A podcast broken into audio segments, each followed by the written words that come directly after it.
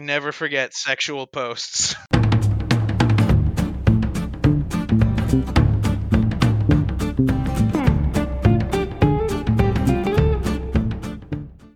Hey everybody, welcome to Running the Light. I'm your host David Kousgaard, and with me, as always, is the other host of Running the Light.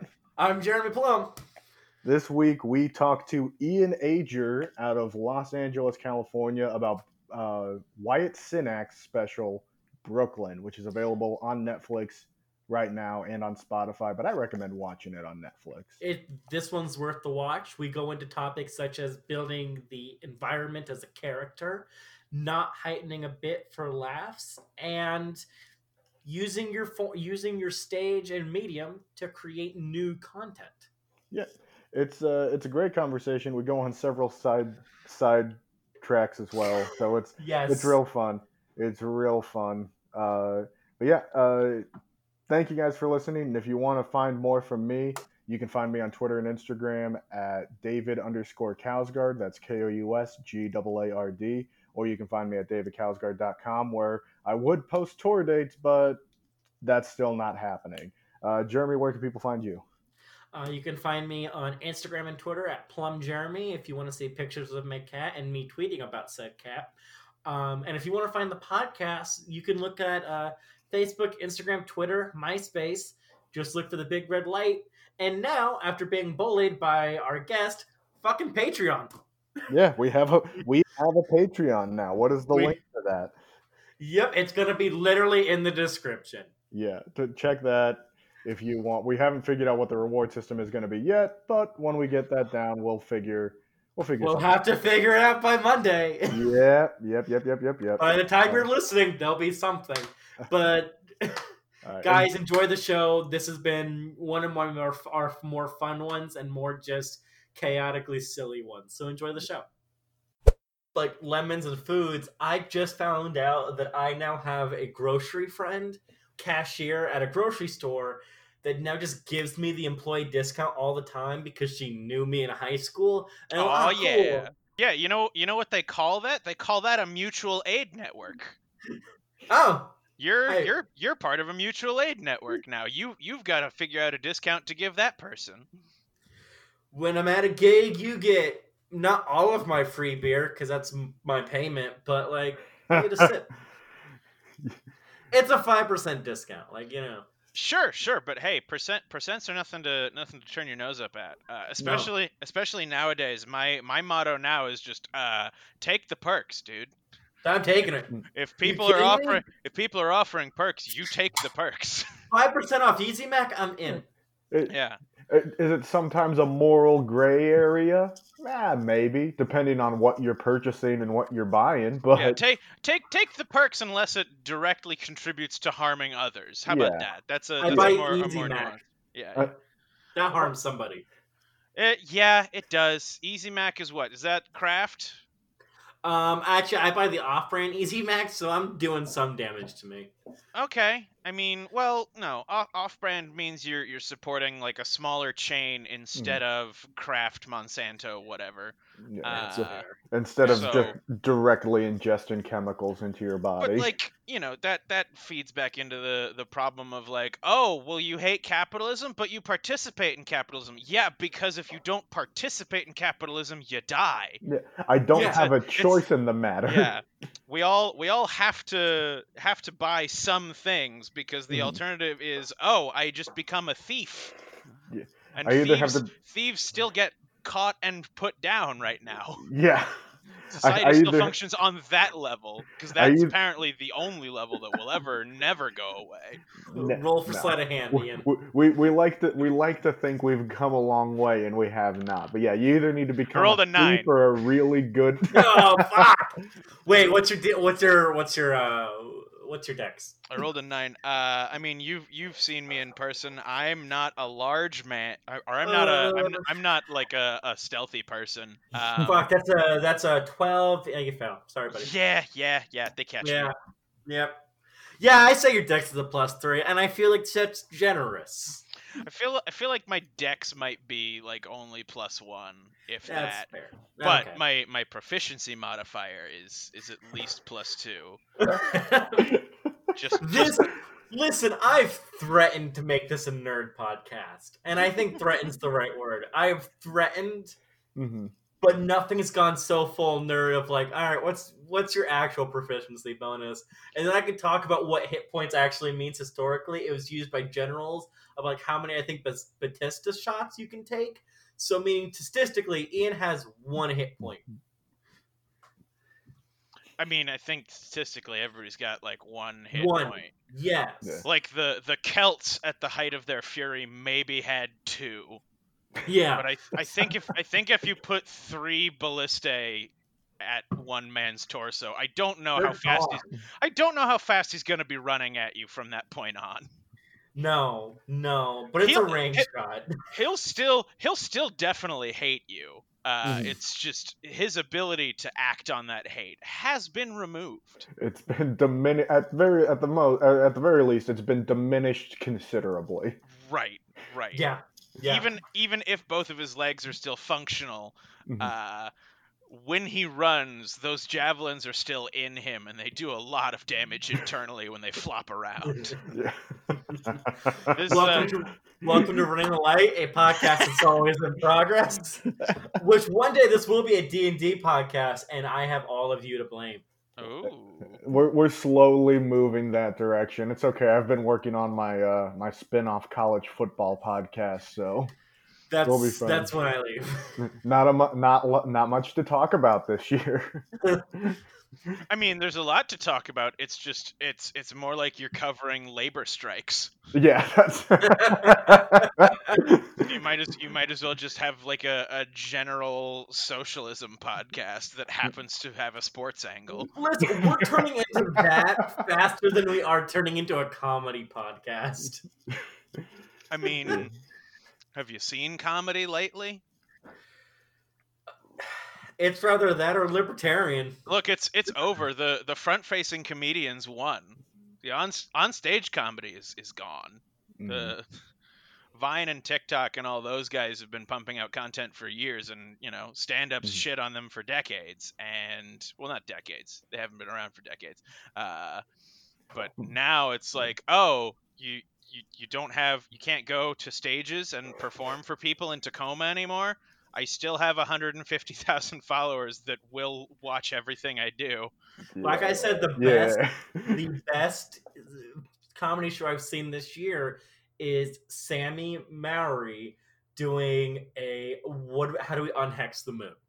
Yeah, yeah, yeah. It was a PowerPoint, and that's literally the best thing I've ever seen. And I go, "This is fucking hilarious." It's great bits. It's great bits. Um, um, yeah.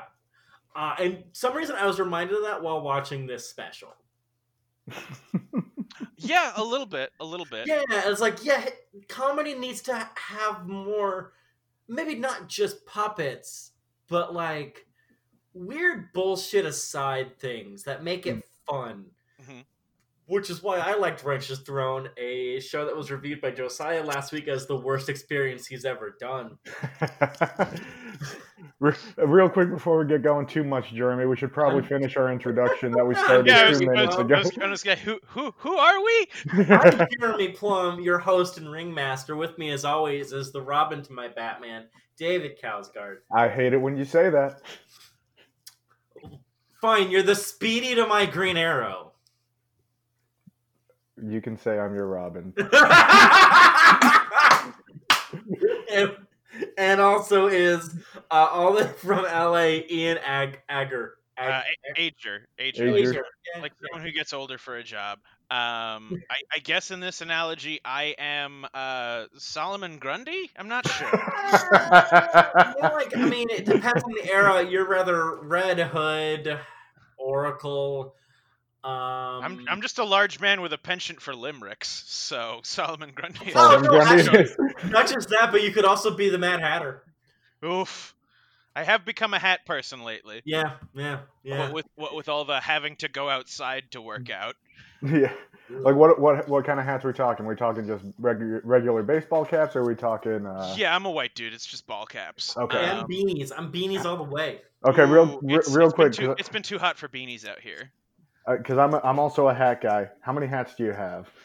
Um, let's see. On the rack right next to me, I've got one, two, three, four, five, uh, six. There is there is a beanie on my on my desk, but it's the beanie that I put over my webcam at night so that the government can't spy on me while I sleep. That's smart. You always got to have your government spy beanie. Four beanies, five baseball caps. So, uh, uh, is that all the hats that you that you have?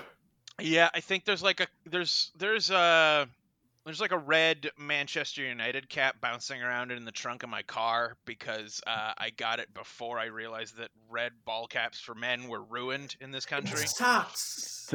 Speaking as a man who also has a lot of hats and is a Nebraska Cornhuskers fan, Yup.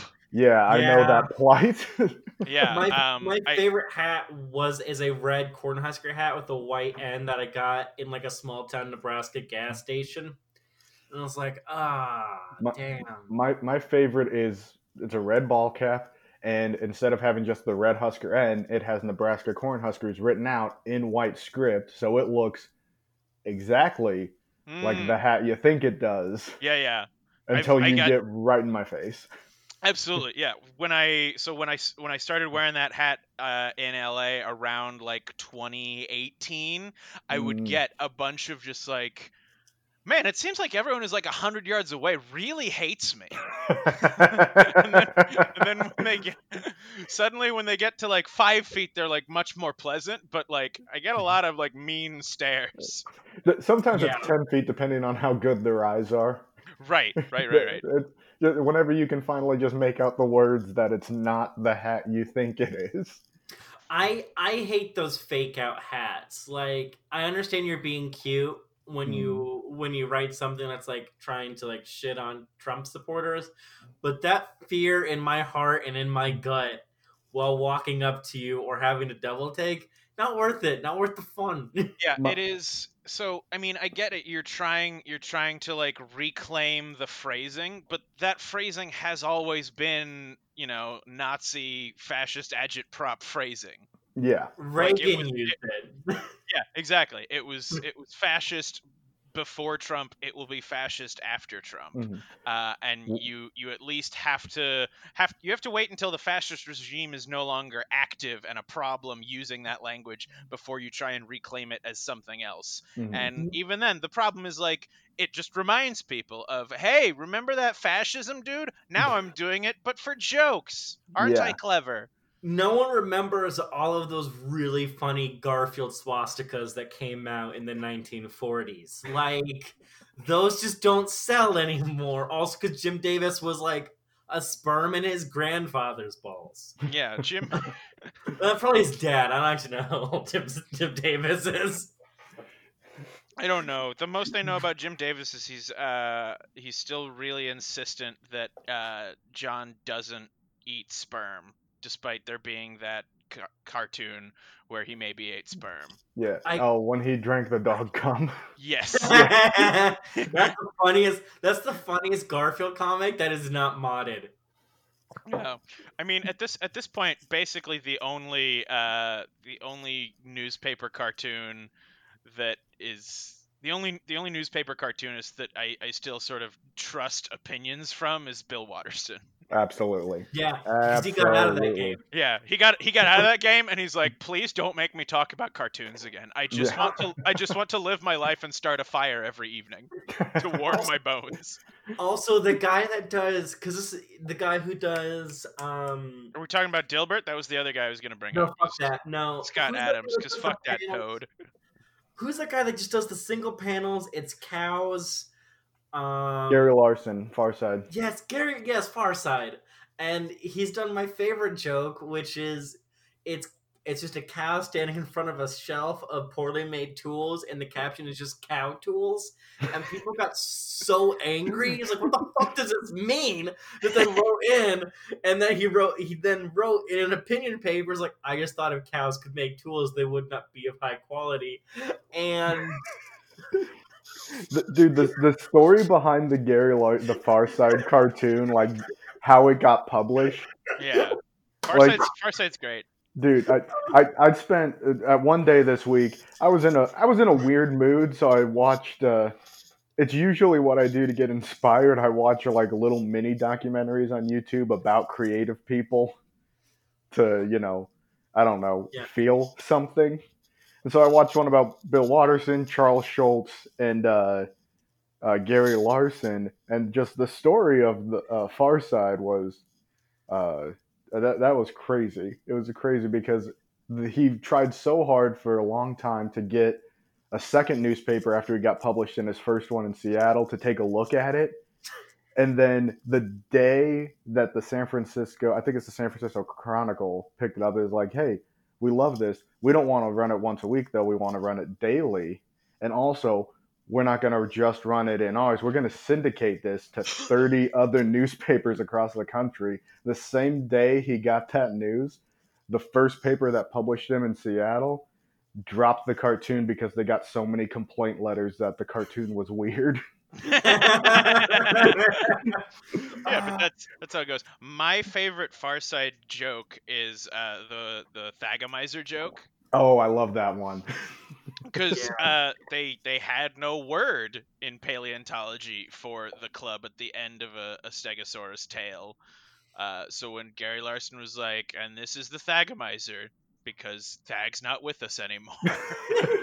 they're like they're like wait that is actually a pretty kick-ass name and that's i mean that's the best thing about scientists is like they are also nerds So Yeah. they're like of course yeah it's the thagomizer now Well, there's like a cancer curing gene called Sonic Hedgehog, and people like the, other people tw- like wrote in it's like maybe we shouldn't name it after a hedgehog, and it's still called Sonic Hedgehog because like fuck it, it's funny. yeah because because it's fucking great yeah, The, the, the scientist who discovers it gets to name it. That's them. That's the rules. yep yep i i love scientific imperialism I want to call things like I want to call things just the dumb. If I want to be a scientist now at 26, go back to college and just call things like just the dumbest things. oh Like, I want to call some PP, and like I want that to be the thing that like cures the disease. Like, hey, you got PP in your blood, and I was like, yeah, and you high five the kid while he's crying a little bit. oh no yeah, PP in your blood. Fuck you. oh I- I- no This, Not this like is this. this is one No. of the this is one of the times that I'm really glad that college isn't free in America. I feel like that's the only thing preventing him from going and doing this right now. that that or like if, if there's like something in the testicles that keeps like I don't know like I don't know adds testosterone or like I don't know keeps your brain from shutting off. I call it pee pee because pee pee stored in the balls, and then I get to run around with my degree. And like I I did this. I am your god now.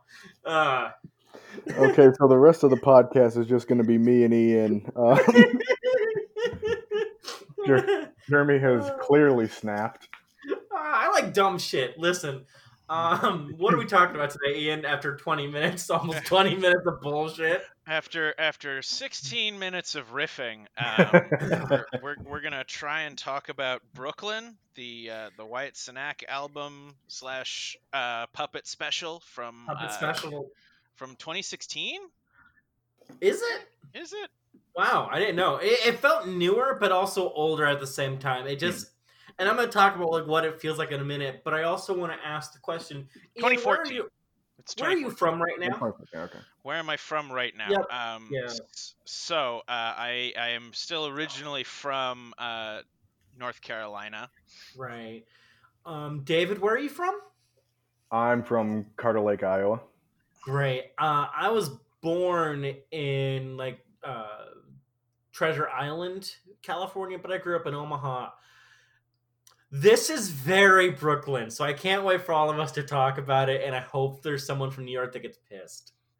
Uh, Because this is very New York, but I like. It is. It's anyway. a. It's a very New York. It's it's a very new star. Sorry, I can't talk right now. It's a very New York uh, special, but I, I like that he he does things to make it accessible to people who aren't from New York. So it's not just like, oh, this is a New York guy talking about New York and how it's it's changing and that makes him mad, because things things aren't the way things was was used to be anymore.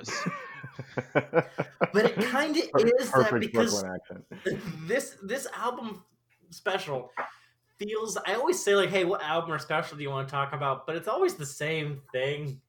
It's just interchangeable. But this is this feels nostalgic, but not in the way that like a Nintendo product is nostalgic or like a film is nostalgic. No, this is like when I sit and I talk to my friends about high school and we talk about the shitty things as well as the good things. Like shit, things kind of sucked, but it was wild back then. Yeah. Like it feels that nostalgic. It is it is not it is not rose tinted glasses, but it is definitely watching your life on like an old movie projector so you can see it in like the Mhm. gritty aspect ratio with all the dots and shit and you're just like ah, i can't even tell what the fuck is happening some of these frames but i i like it i think i have no choice but i have no choice but to like it because this is my history and Yeah. if i Yeah, if i hate if i hate that do i hate my entire identity what is time That and with the that yeah. that is that is something that many people, uh, including some people who might be on the show right now, are currently trying to work out in their lives. yeah uh, Well, I just know I hate it. So like, I don't know. And with the we said puppet special, it isn't just puppets. Every now and then when he tells a specifically visceral story or a specific like really weird story, we zoom out and then there's puppets, there's cardboard cutouts, there's live There's a- people. there's a stagehand in all black like changing the set Yeah. decoration around as And it- as the the little vignette plays and there's a little like Wyatt Cenac puppet And the Wyatt Snap Muppet. Um, it's a Muppet. yeah. it's it's a it's a very Jim Henson puppet Mhm. Yeah. I was like, what does this remind me of? And I go, it reminds me of a tool, a toy box for some reason. Like all these random things that are your memories, like coagulating with each other to form these weird stories. And it's, it makes, while it's still incredibly accessible to it, to an to no to a Nebraskan, an Iowan, and a Californian or a North Carolinian, it, it Brooklyn still feels like a character. The city and the town and even specific neighborhoods like Crowns Point feels like characters. They you you get the flavor, you get the in my head the colors of the sounds of everything of this town or of these neighborhoods come to life in these not necessarily hilarious stories, but just really engaging and funny and weird stories. yeah and I I like I like the choice that they made to do it uh with those bits not necessarily for like the gags that need extra visuals but just to like just for the gags that need maybe some atmosphere to set it up Yeah. it's it's so that you can do like a set piece on a separate stage and have it just be like this little sketch instead of having it be like oh well so now instead of humping the stool he's gonna show some puppets fucking They don't- right. they don't do They it don't- in that like cheap way Um, no. and at the same time like using using the neighborhood of brooklyn as a character in the in the in the special is like that's classic brooklyn storytelling i mean that's what spike Mm. lee did with do the right thing is that Or Or Spider Man. Yeah or or s- i mean spike lee didn't do spider-man but yeah i No. get, I get your. Yeah. You you do see that a lot though from New from a, especially It's a- New York. it's a very new york Yeah. uh filmmaker thing to do Yes. Yes. and you i don't know you sometimes see people do it with like los angeles but not nearly as much Um, Once Upon a Time in Hollywood, I think did that. Um, that's the only good thing about the movie, besides I would say some of the dialogue. But yeah, hard hard agree hard agree uh Yeah. when when Yeah. when when films set in Los Angeles put Los Angeles things in there, it always feels like you're pandering to the Academy or the Yeah. Emmy screeners. it, Yeah. it's it's like, "Hey, fodder You you like Musso and Franks? Do you like this movie that features shots of Musso and Franks? Please like this movie. We spent so much money on it. this one, no. Once Upon a Time, actually, they messed up historical portrayals of how people act to the point of you could have called it Baron Bates, and it would have made the exact same amount of difference. But then, like, no, this as as I was watching it in Omaha, spending a week in LA, and I go, "Oh yeah, I actually have been there," and I realized, "Oh, it's all a set." It's like shit. Yep. It's the only good thing I could say about that movie. It's all it's all a set. Uh, so I I saw Once Upon a Time in Hollywood in theaters, uh, like the weekend it came out, because in in Los Angeles back when you could do that, that was the thing to do, and people are psychopaths, so that's what we did. Um, so I saw it in theaters, and the like the climax of that movie, where uh, a dog is just like eating the shit out of this teenage girl, yeah, it's uh, cool. And and well, the entire movie theater is laughing, and I'm just sitting there like, "What the fuck? Who are all you people?" Tarantino fans. Tarantino fans, uh, there are a specific type of Tarantino fans. There are Tarantino fans that love the fast paced dialogue and who loved his old editor before the editor passed away, whose name escapes me. Really fast paced scene cuts and uh, really interesting storytelling. And then there's quote unquote Tarantino fans that just love their violence. And Yep. It's like, Yep, you rather you rather really love Jackie Brown and the first two thirds of Reservoir Dogs, or you really love just violence. And I go, I like just violence too, but Tarantino can write some amazing dialogue and doesn't need to have violence in it. Um, and I- I- fuck, it's annoying when violence is just shoved into a Tarantino film because Yeah, like, this when is, I it's- care. when it's just don't shoved in and like my my my chief complaint is that a lot of the violence that's done like people are like oh but like they're the manson family. So like it's okay that violence is being done to them in that way and i'm like i mean but it's established that the people who are doing the violence are bad people themselves. You get that from the whole bruce lee scene and from the implication that he maybe killed his wife. Um Which And- reminded me of an old Hollywood story, and I forgot there was. Uh, I, my mom used to tell it, but there's a story of a Hollywood actor who drove out into a boat with his wife, and then the wife never came back, and she quote unquote fell. But everyone knew she hated the water and hated uh, swimming, so there'd be no reason she'd be on a boat. And it was like one of those stories. yeah it's and it's it's it's that it's an allusion to to that whole thing to a better um, story. Yeah, but my my thing is like the the film relies on the audience already knowing the whole story of the Manson family before Yeah. you sit down to watch it. Like the film doesn't do enough of the heavy lifting to justify that. Yeah. Uh, where you don't have to do that with the bad guys in Django. You don't have to do that with the Mhm. Nazis in Inglourious Basterds because everybody knows how bad the American know- South and the Nazis were. I'm going to argue. Yeah. You know what? I think you needed to put a little bit more effort in. How bad are those Nazis? Maybe maybe double down. maybe let's let's give an extra hour. How bad are those Nazis again? I feel like we need to. do you, do you want do, do, you, do you want the movie to be an even longer slow burn of exterminating Jews for the first like hour? No. Just show Hans just- Landa going to like three or four dairy farms and doing Yeah. the same thing. I think you get it after one. that seems amazing.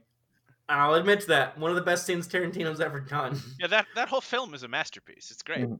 It's, but I would love it if Tarantino maybe stopped the film and was like, "Hey guys, I just want you to say, don't root for him." like, listen, I- all right, I that's that is fucking cool, right? that, that is a that is a hope that like after after the after the revolution is, is fought and won we will we will have to go back to a lot of the films that like have white supremacists in them and explicitly like cut and have the director come out and do like the Captain America sits in the chair and is like, "Hey, so that scene was pretty intense, right? These white people are not to be looked up to. They are Mm. bad people." Except for like I- Indiana Jones, because hey, you know how it was cool that Nazi's head got ripped open by a plane? Fuck it, that's fucking cool. And like Yeah. Steven Spielberg walks away, it's like that's fucking cool. Yeah, like at the at the end of Raiders of the Lost Ark, after they all like get melted down by the Ark of the Covenant, Steven Spielberg's like, "Hey, if you're a Nazi, we're gonna do that to you." yeah. I And mean, I just cut. I roll think that credits. I think that was the biggest problem. That's the biggest problem with some of these Hollywood movies when they do cast these white supremacist Nazi, what you know, whatever the role is, whatever the character is. You got to stop putting such charming, likable people in the roles, like Christoph Waltz playing a not like he's just a likable dude. Yeah. Maybe don't show the likable dude wearing a swastika on his arm. Make it yeah, somebody that's who that's shit. what that's what we should do. We should only let ugly people play Nazis in films. No, I mean on. like just just just just note like noted pieces of shit. Like let's make Kevin Spacey play all the Nazis, and he doesn't get paid for the movies. Make make Like, Kevin he has- Spacey play every every like Nazi officer, and every scene he's in has to end with him getting shot in the face. Exactly. Hey, hey, hey, hey, Exactly. I don't condone no pay. Minimum wage is fine. Yeah, he'll get he'll Yeah, get we- the same rate as the extras. Yeah. He'll get the And that means also not a SAG credit. Yeah. Yeah. If he gets the same benefits as extras, not a SAG credit. Yeah, and we just get to watch him get shot in the face over Yeah, and over right. and over and over again. And then people are going to be like, yeah, those people are piece of shits and most likely pedophiles. So there we go. Anyways, Brooklyn. Problem solved. We're talking about a comedy special here. Um, Yeah. there's, there's humor in what we said. There Um, there was, there was. But um, I, I mean, we did jump coast for a good five minutes there from Brooklyn to well, like you can, LA. if you're a new comic who lives in Iowa, first of all, I'm really sorry. If you're a new comic anywhere right now, uh, my heart goes out to you. Yeah. Uh, yeah. You here's the thing: if you just started in 2020, you get to use next year. This is my first time out for a cheap applause break. You get to use it again when we come back. You know what? You get it. You get Yeah. that cheapo. You get it. you. That's fine. You get you get the benefit of doing it for a little while, but you get to say this is technically my first time. You don't have to qualify. You can say this is my first time, and you get, everyone gets an applause break. But you can only get it once in 2021. Remember that. Get it once. You only get it Save once. Save it. Save it. This episode's brought to you by Quibi. Um, Please give Jeffrey Katzenberg more money. he made Shrek. It's one. Quib. It's Quibi. He It's made Quibi. he made he made Shrek and uh, The Road to El Dorado and other other films. I'm sure. Pro- I think he worked on Prince of Egypt. Hey, do you want to see a bunch of celebrities kind of half-ass their way through Prince of uh, since the Princess Bride? Quibby. Quibi. We're- we're do, we're doing it. Reno 911 is there. Uh, Reno 911 is there and is is worth your time for the free trial if you liked that show in the beginning because uh, Yeah. it's it's back and it's got some good bits. it's got some But- good bits. But uh, yeah, free I'm- free trial with a burner email because you don't want Katzenberg having your real info. Mhm. Um, and then just uh, just rip it to your hard drive. Yeah. I also I would also just use the uh, uh, since I own the login information for this podcast, which by the way, please email us at runthelight at gmail.com. Fuck it, that's my burner. the, the podcast email No. shouldn't be your burner email. We burner- need uh, that. yeah. Also, also now now that you've told everyone, it's no longer a burner. Yeah. oh, you can still email me shit. But like, hey, why is uh for Dave who has the login? It's like, hey, why is there a bunch of porn bots on? And it's like, ah, Jeremy really wanted to see Quibi shit. he he he, you know. The ads the ads said he wouldn't believe how quickly the game would make him come. So he decided to take thing. them up on it 13 times. and I'm a fast boy. I knew. it may become fast, but I wasn't surprised. that's, that's because you didn't put a stopwatch on it, man. You gotta. I did. Why do you think I have this calculator watch? That's.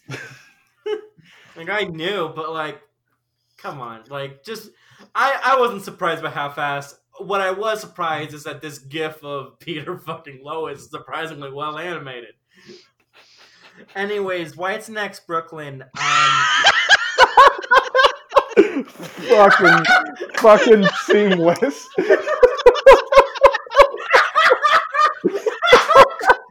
we've had a bad we've had a bad habit of certain episodes like we just dick around too much and not talk about the intricacies of what makes this work I Like, feel like we've I feel like we've had like five minutes of good analysis of the special so far, and then the rest of this has just been the minecart segment from Temple of Doom. We're just careening around with a bunch of skulls screaming at the top Dis- of our we're the Disney Park version of that ride, where it's just a lot of flash, no substance. Uh, but yeah, Uh, Wyatt Cenac's Brooklyn is uh, is a great album, uh, great Mm. special. The, The- beginning and ending reminded me, for some reason, in its deliverance and in its chillness of Mitch Hedberg. hmm There's a there's a lot of Hedberg Mm. vibes there. A lot of Um, Hedberg S- vibes. Cenac definitely has a that very. I don't know. It's not a very. It's not a huge energy, but he's still. That's. It's just one thing. Every time I see somebody like him perform, somebody who has low energy but is still able to like drive things home and Yeah, it hit is- that emphasis, like It is it is mostly understated. He does have screamy bits, but they're like John Mulaney screamy bits. one screaming Yeah. bit. Yeah. Yeah. He Oh has- no, two, two. Yeah, there, there's a couple. There's a couple. He Yeah. does he does yell and stuff, and he does he does do some physicality, but uh, because he starts in such like a an understated place, I think those moments do punch a little better. mhm. It feels like nothing's heightened, like in a good way. Like a bad comic, nothing heightened. It's just I'm telling a joke that I told my I'm telling a story that I told my friends, and that's shitty. Yeah, But that's it. This- He he knows he doesn't have to like exaggerate it. It feels it feels a lot more genuine. yeah. The doorman story, you could argue the screamy bit is heightened, but it doesn't feel like it. It feels like a, a culmination in a story. Yeah, it it definitely feels like an earned moment. Yeah. Yeah. Um, and there's a good way to do that, and it's it's one of those things that you can't. If you're a new comic, it's like being a quote unquote, and it rolls my eyes. I'm, I need you all to know who's listening. I am rolling my eyes. A truth sayer comic.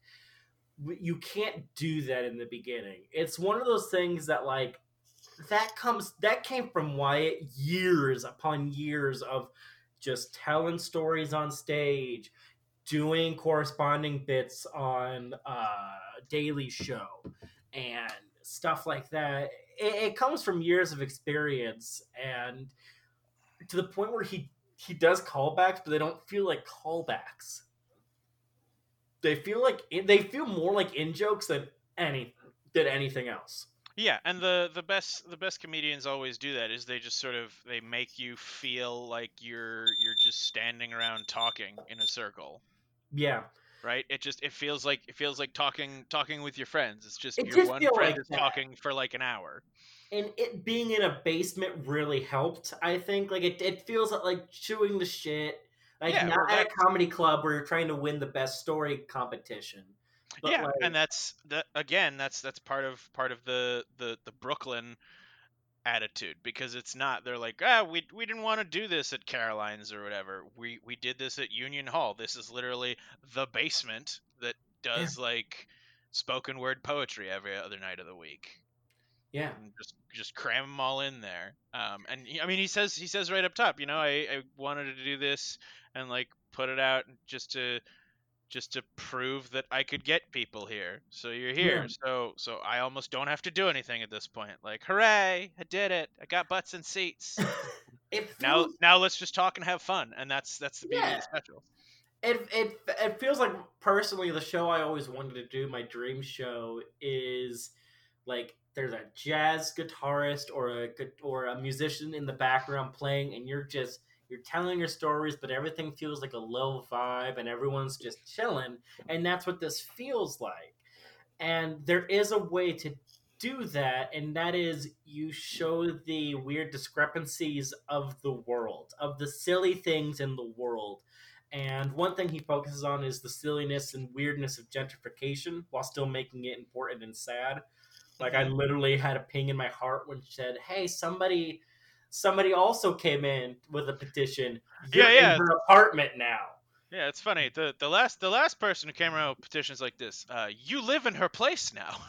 And it's and he didn't even say the race of the person now and then, but you knew. mm-hmm. Yeah. and it hurts, but it's funny, and the mayonnaise shop is funny, and the kids' toy store is funny because like there's these weird.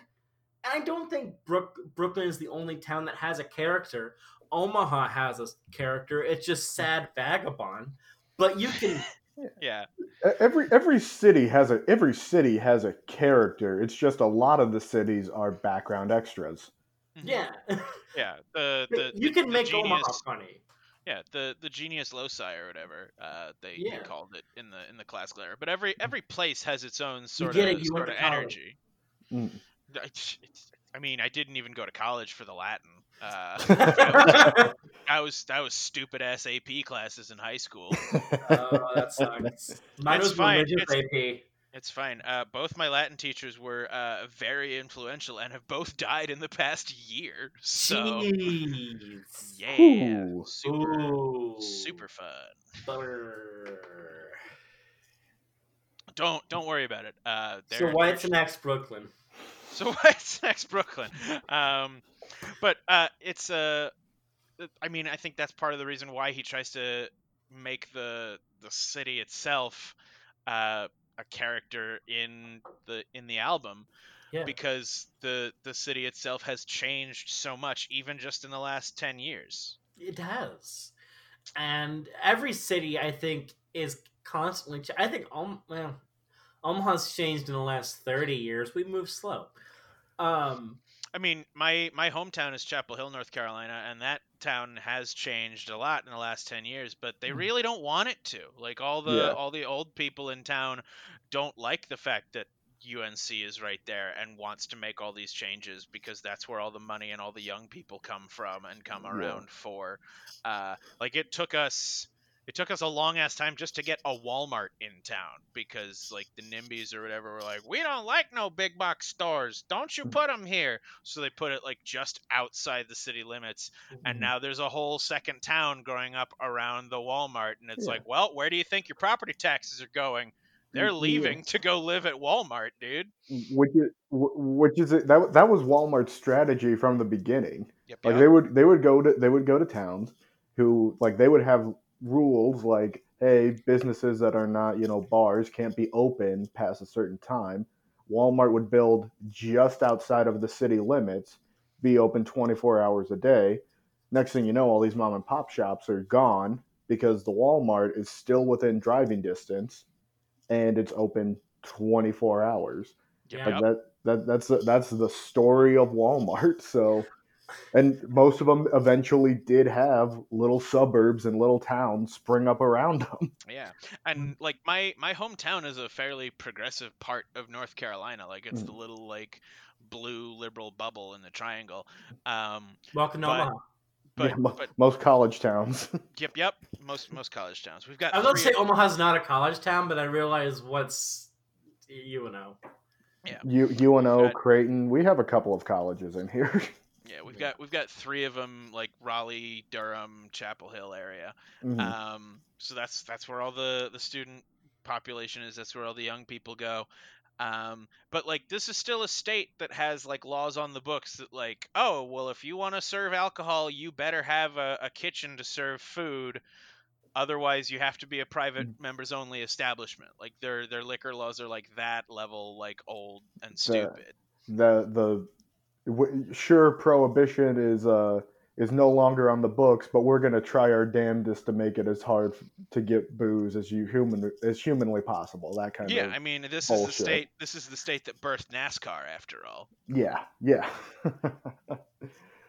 the no, there's I don't know. I like you see the you see changes in towns, and I think that's one of the things that why it it's it's not even so much in like towns and boroughs so much as it is neighborhoods Yeah, like ma- smaller just a neighborhood will change much faster than uh, e- hell even a borough as a whole or a city will he talks about Crown Point and how Crown Yeah, Crown- Point never changed.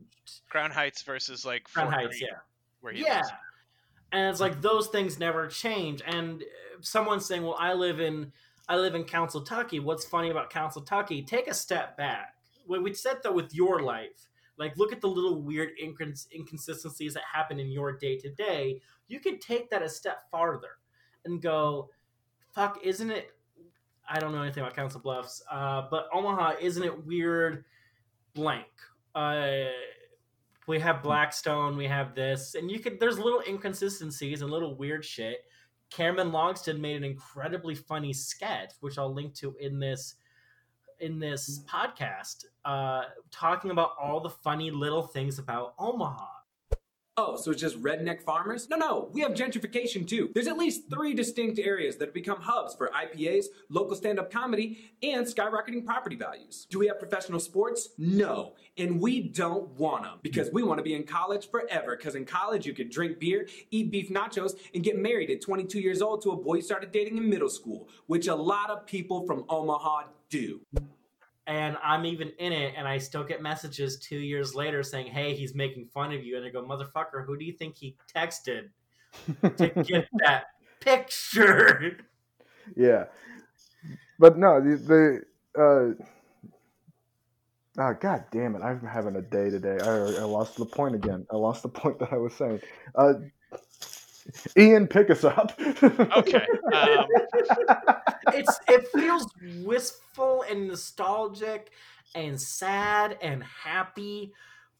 But it's it's it is it's it's an admission that uh, not everything about the past was great. Like No. you know, he, he talks about he talks about his grandma's uh, apartment in Crown Heights, and like you know that building had a super, and her name was still on it for 15 years after she died. Like nothing nothing gets fixed there.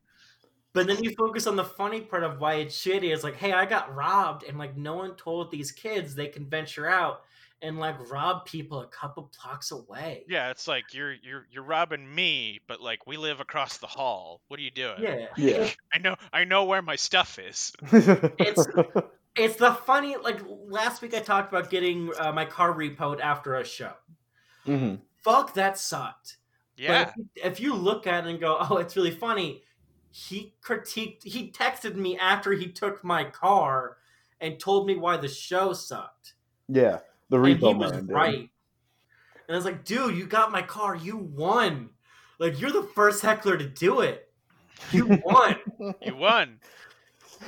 You're Wow, done." that's that's incredible. So the repo guy, the repo guy watched your set and then was like, "I'm here to take your car," and then afterwards like, "Hey, uh, I got some punch ups for your jokes." Yeah, Yeah, yeah, yeah. Amazing. No, not just like, hey man, the format of the show it's a little slow here, and then I was like, fuck. Can I have my car back? Yeah, like don't don't don't take don't take my livelihood and fuck with like my core concept. Like that's You're you're like the king booker producer. Like you have a you can you can make a bringer show. You seem like that type of shady asshole. You have a whole future ahead of you. hmm Just make bringer shows. Here's here's here's uh here's a little a little thing that might uh, shatter some paradigms. What are bringer producers if not repo men of jokes? oh Yeah, I love that. A, bring, a bringer show producer is just a repo guy who takes ideas instead of things. yeah. oh God, I hate that because you're right. Yeah, he doesn't steal anything tangible. He just, you know, he'll make your friends like you a little less, and then start doing your jokes when you are no longer useful to him. Yeah, yeah, pretty much. Oh, I hate them. Um, they're like the Oh. landlord of people. Um, uh, I mean, But- landlords are landlords. no, no, no, landlords aren't people. Mm, Land, landlords don't have a job, but they are they are still fundamentally human beings. They're leeches. They're they're definitely leeches. I'm not saying they're good people. No, they're good people. They're not good people, but they're people. They're people. I uh, and you gotta I- you, Our- you gotta our- remember our- you, you gotta remember that monsters are people. Otherwise, it takes away from the fact that they are, in fact, you know, doing things that a normal everyday person can Look, and if I does if I do. want if I want a reminder that monsters are people, I'll play with The Witcher 3 again. I don't need it. I don't need it from other stuff. listen, listen. I still have Reddit for some reason. I know monsters are people. people I can milk sweet, sweet karma and upvotes from. uh, I can't wait for this to be posted on Reddit. It's like this guy's a soy boy, and I go, yeah, probably. uh, I mean, you know they've done studies that like soy isn't Fuck! bad for you, right? I can't tell if you're joking. I can't tell anymore. Am I? So Wyatt Cenac's Brooklyn. um, Um, I, I, want do. to. Yeah, go ahead. I want to talk about how do you make a joke funny without heightening because that feels like that feels like the butter to your mashed potatoes or the cream to your mashed potatoes, vital for it to exist, but it doesn't have to be. Like Hedberg never heightened. Uh, why Hedberg. what Hedberg doesn't heighten. David doesn't not shut the fuck up. Jeremy doesn't pronounce a single name on this podcast, It's called a runner. Never It's has, called a never runner. will. It's called a runner. Like, uh, Well, what do you want me to We should we should Um, do, we should get a better runner. Yeah, That's fair. Um, but like, how do you do a joke without heightening? When It's- so when when I was because I I came to to stand up uh, from the world of improv first. Um, Yeah. So I I have always been a black sheep, I guess. Uh, Mhm. I will admit, Larry Smith, who you know, Ian, Yeah, friend, of, yeah, friend of the show, he, on his podcast, he interviewed Patton Oswalt, and Patton Oswalt brings up every comic should do improv, and I stand by that. Uh, as much as people want to shit on improvers, and rightly so, but you gotta do improv. It helps you out as a comedian. Improv is so helpful for your delivery um, Mhm. and is is so helpful uh, just for for spitball exercises to come up with weird premises and help Yeah. you see things in new ways um, Yeah. It, it Or- flexes a different. It works out a different muscle that you normally don't get to do in stand up. it, That it, helps it you- creates it creates different pathways in your brain that make you Yeah. think in new directions Um, do It, it, o- one- it opens up a new possibility for the joke that you're currently working on. It's a joke you've been stuck on for years. You just can't figure it out. You you know, No. you work out this improv muscle and all of a sudden now you're like, oh, I don't need to do this. I can do this, this, and this with it. And right Yeah. Now, being on an improv team and having to do improv shows, uh, don't do that to yourself. Don't do that. Don't do that to I've yourself. done it. It's painful. It's Don't do, painful. don't do that to yourself. Um, but Uh, you know that comic that well, the minute they get tripped up by somebody, they get mad and they never find their place again. Ask them- Absolutely. Ask them their opinion on improv. It's gonna be negative, and they'll hate it, and they say, "I Gonna- never done improv." Yep. They're they're just gonna become uh, a little like toxic mill of sawdust and just like choke and sputter for a bit. Yep. Um, but my my point about improv is uh, in in improv classes, um, one of the I mean the first thing you're taught is like yes and and whatever and all that. Uh, but the most the most important improv lesson that I got is that uh, the key to pretty much anything that's funny is uh, pattern repetition and breaking of that pattern. The, Yep. Yeah. The two parts of, of comedy are repetition and contrast. So you have Yep. to establish a rhythm. You have to let let people see what you're doing consistently, and then when you break that consistency, when the glass breaks, that's where the laughter comes from Mm.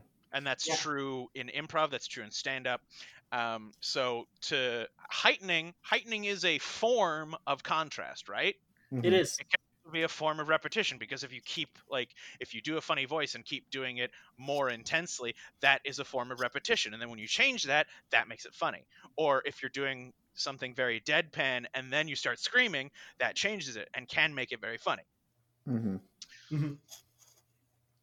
Um, and I, I read But- uh, sometimes when I don't do improv, I read improv for theater or for the writer, specifically for the writer by Keith uh, Johnstone, which I recommend people read. You can skip the chapters that are just here are some games. yeah, Because- yeah. You're gonna never need it. Um, don't. Everyone knows Zip Zap Zip. Don't fucking worry about it. Uh, but we talk. They talk about this game that some people do like to play, whereas you go on stage or in front of your improv group, uh, and you do something, and you do something, you pick something, whether it's and one improver will pick sitting in a chair and people are engaged and the audience decides if you're off the stage or on the stage. Certain certain uh, clubs will have that as a paid show, but uh, even if you're doing something as simple and mundane as tying your shoes and sitting on a chair, audience will be engaged because they want to know what the next thing is. They want to know how that evolves. And Mhm. evolves, some comics will mean heighten. But that doesn't always mean heighten.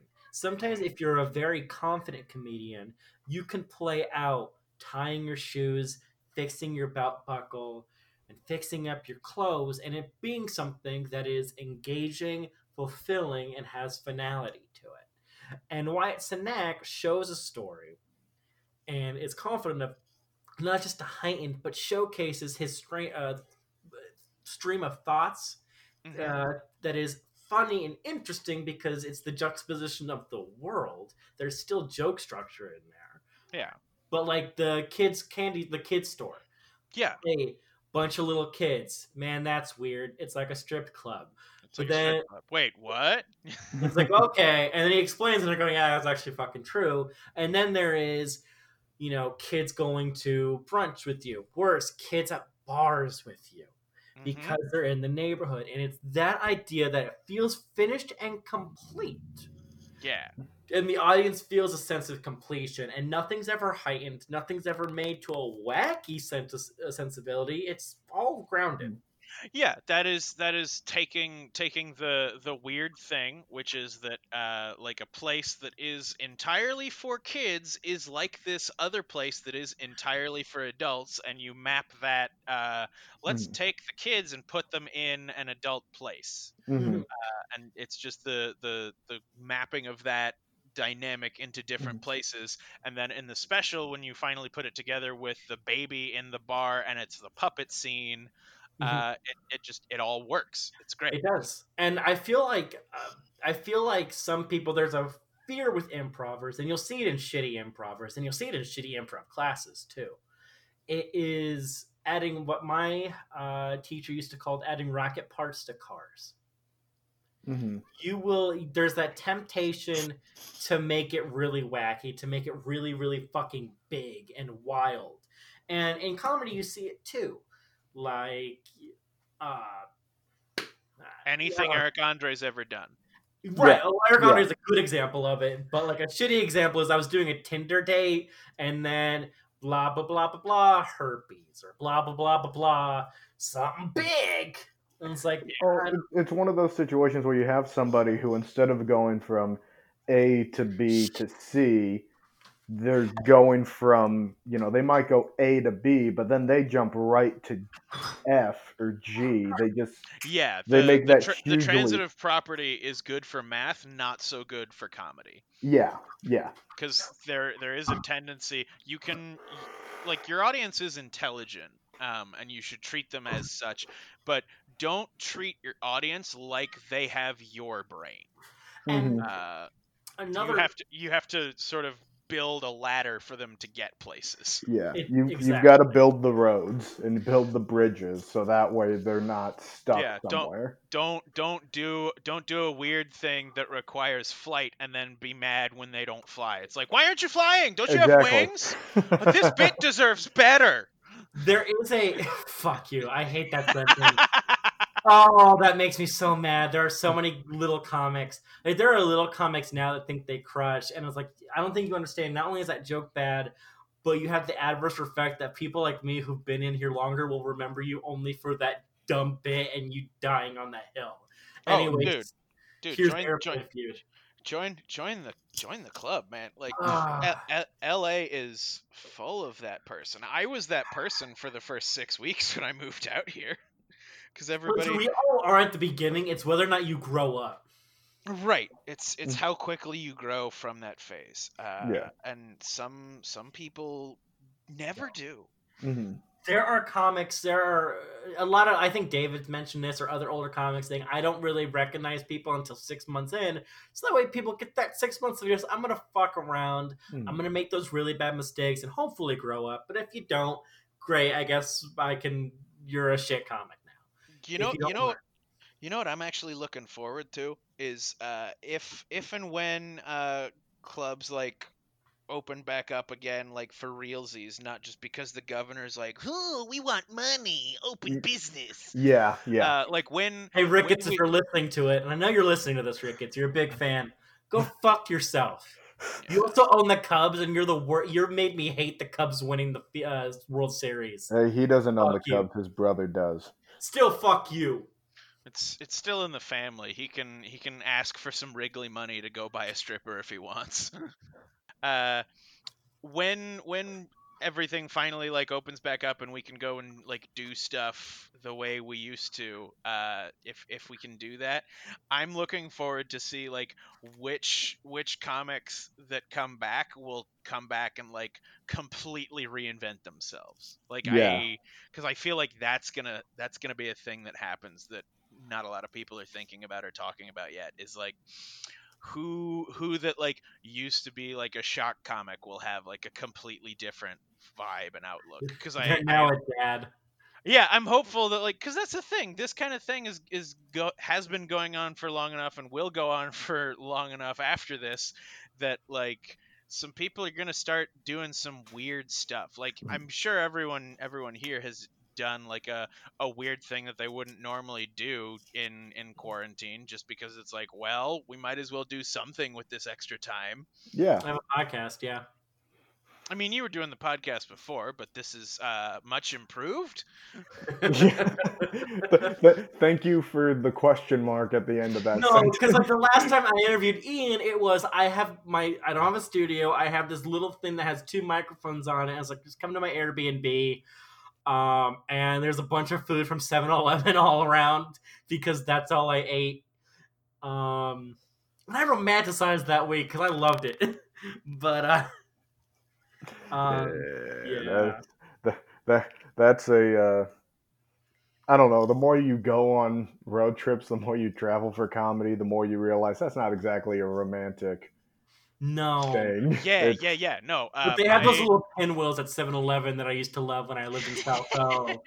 And I really like those pinwheels, and I would just eat them with a little bit of hot sauce and call it good. my my first road trip on on comedy uh was nearly the trip that I quit comedy altogether because it was it was that like it was that bleak and that real so fast. I went up to the Bay Area for a weekend with a buddy who had some gigs and could get me on it if I would drive him.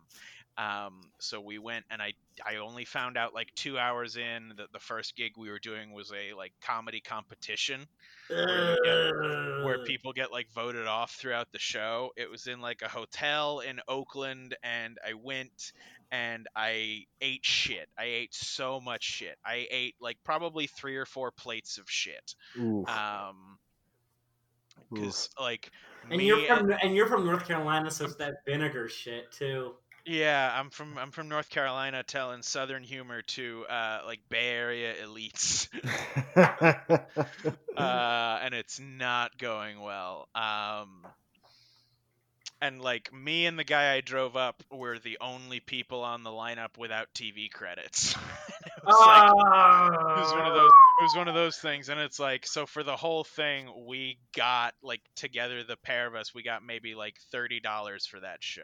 And then uh we we drove another like hour to the place we were going to sleep that night which was like the the summer camp that the guy used to be a counselor at so he could just crash for free there. So we crashed at like a summer camp in the woods in like this was like April, so not summer at all. Um, Mm, mm. and This- then the next this is day getting we, exponentially worse. No, Yeah. getting better and better. No, the- Go on. and the the summer camp in the woods was like the best part, honestly, because it was Mhm. just like, oh, this is just like the redwoods. This is nice, and like there's no pressure to like tell jokes or whatever. So let's just let's just stay up and and drink and talk about wrestling, and that's what we did.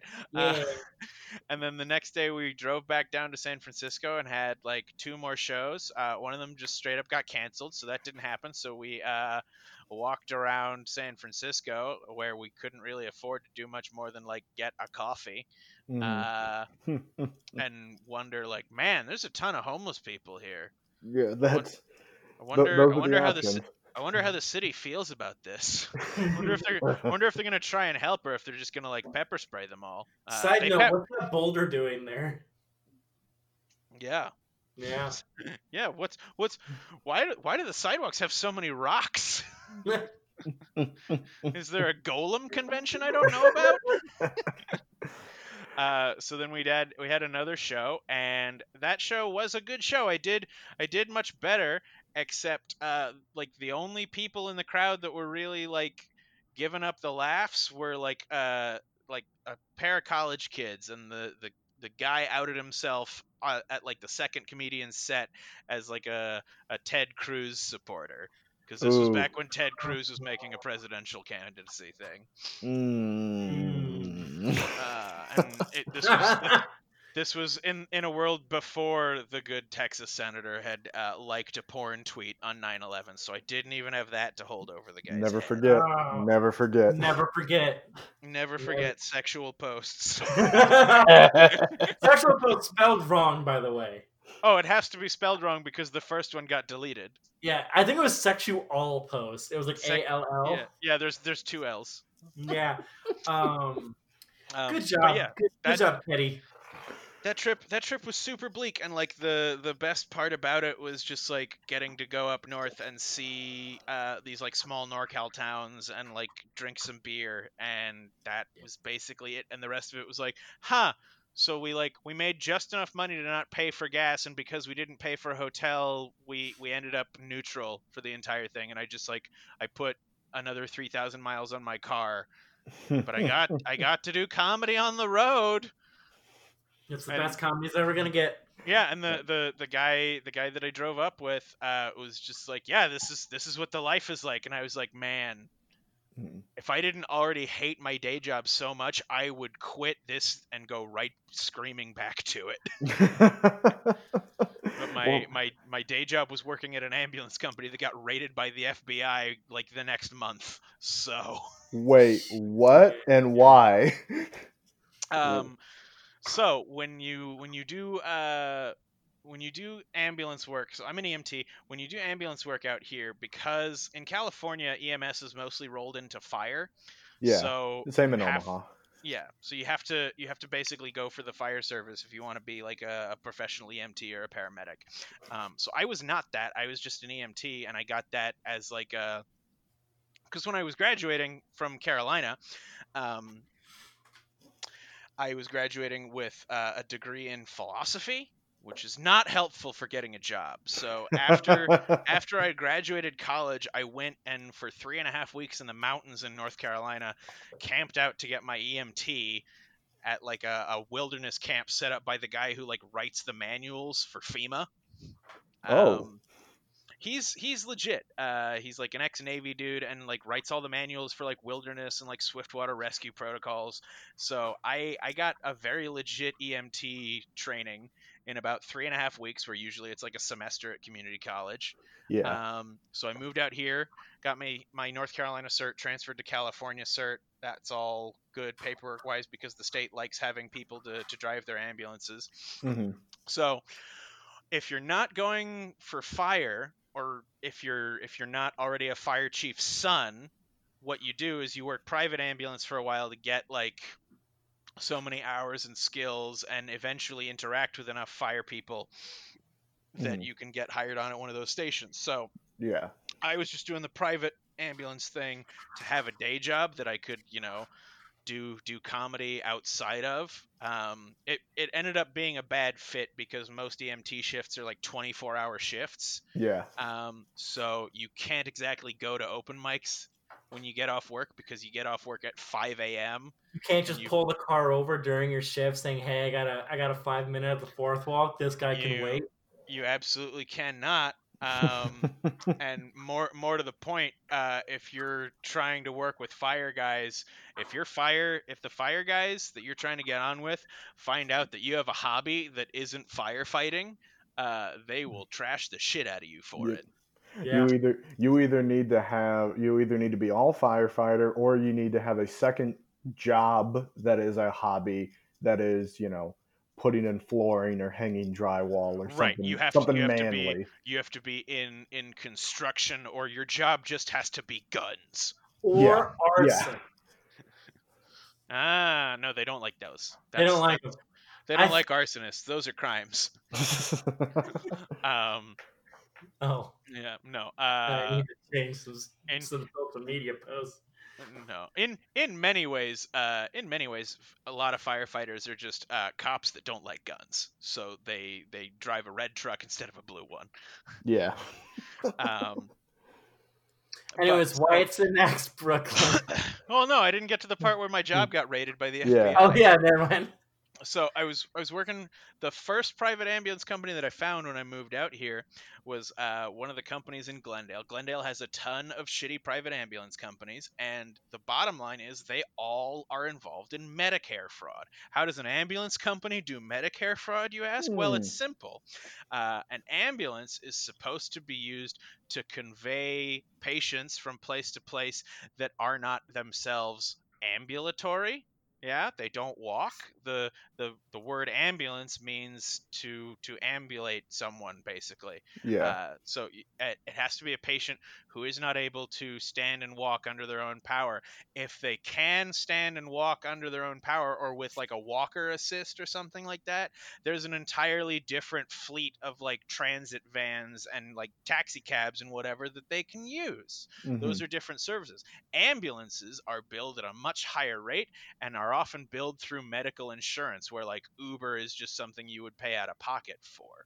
Mhm. So, because we take a lot of people who don't need ambulance transport to dialysis three days a week, and we do that on their Mm. Medicare insurance, that is Mm. federal fraud. Hmm. Hmm. So sometimes you will come to work and you cannot get into the building because it's surrounded by feds. And there's a bunch of guys in like black jackets and sunglasses being like, "Oh, you're supposed to work today? Yeah, no, you're not working today." Oh. Also, Well- do you also do you have any documents from your last shift on you? And it's like, "No, I shred those like a good boy." Yeah. I, I sure as shit do not keep evidence. No, I I burned those. You you can try putting them together. They're they're in an ash pit in my fire pit. So No, uh, Oh. I I had the good fortune to uh, not be working that day because that was also conveniently the same day that I was starting orientation at my next ambulance company job. but I was just I was in orientation and I got a text on my phone and it was like a bunch of my coworkers in the group chat. They were like. Holy shit, man! GCTI just like got raided by feds, and I was just like, "lol," with like 14 Oh, O's. fuck. uh, uh, It was God it, it was the best feel. So why it's next Brooklyn? why is it- Sorry, that was an interesting story. I really wanted to hear it. I'm glad. I have. I'm gonna say a bold statement. This is one of the few, few specials that use its medium of television or uh, its visual medium effectively. I I, feel agree. like I feel like a lot of stand-up specials, like they'll have a pretty background that is maybe reminiscent of old Hollywood. Looking at you, John Mulaney, but there is. But I've also bought the CD for Kid Gorgeous, and I lost nothing. Mhm. Yeah, Uh, there Yeah. there are some comedy specials where it's not a it's not a special. Like it's not a special evening. It's not a special event that you were doing that you were filming. It's just you know, it could have been an album. But could have there's been more money there's more There are- money in TV, yeah. so There there are a lot that basically just are the album. Uh, a lot of albums literally just are those specials just without the video. Which Yeah. is why, They just rip the audio and press it and go. which Yep. is why I have a hard time when I say specials or albums because they at this point mean the same thing, which is a bummer.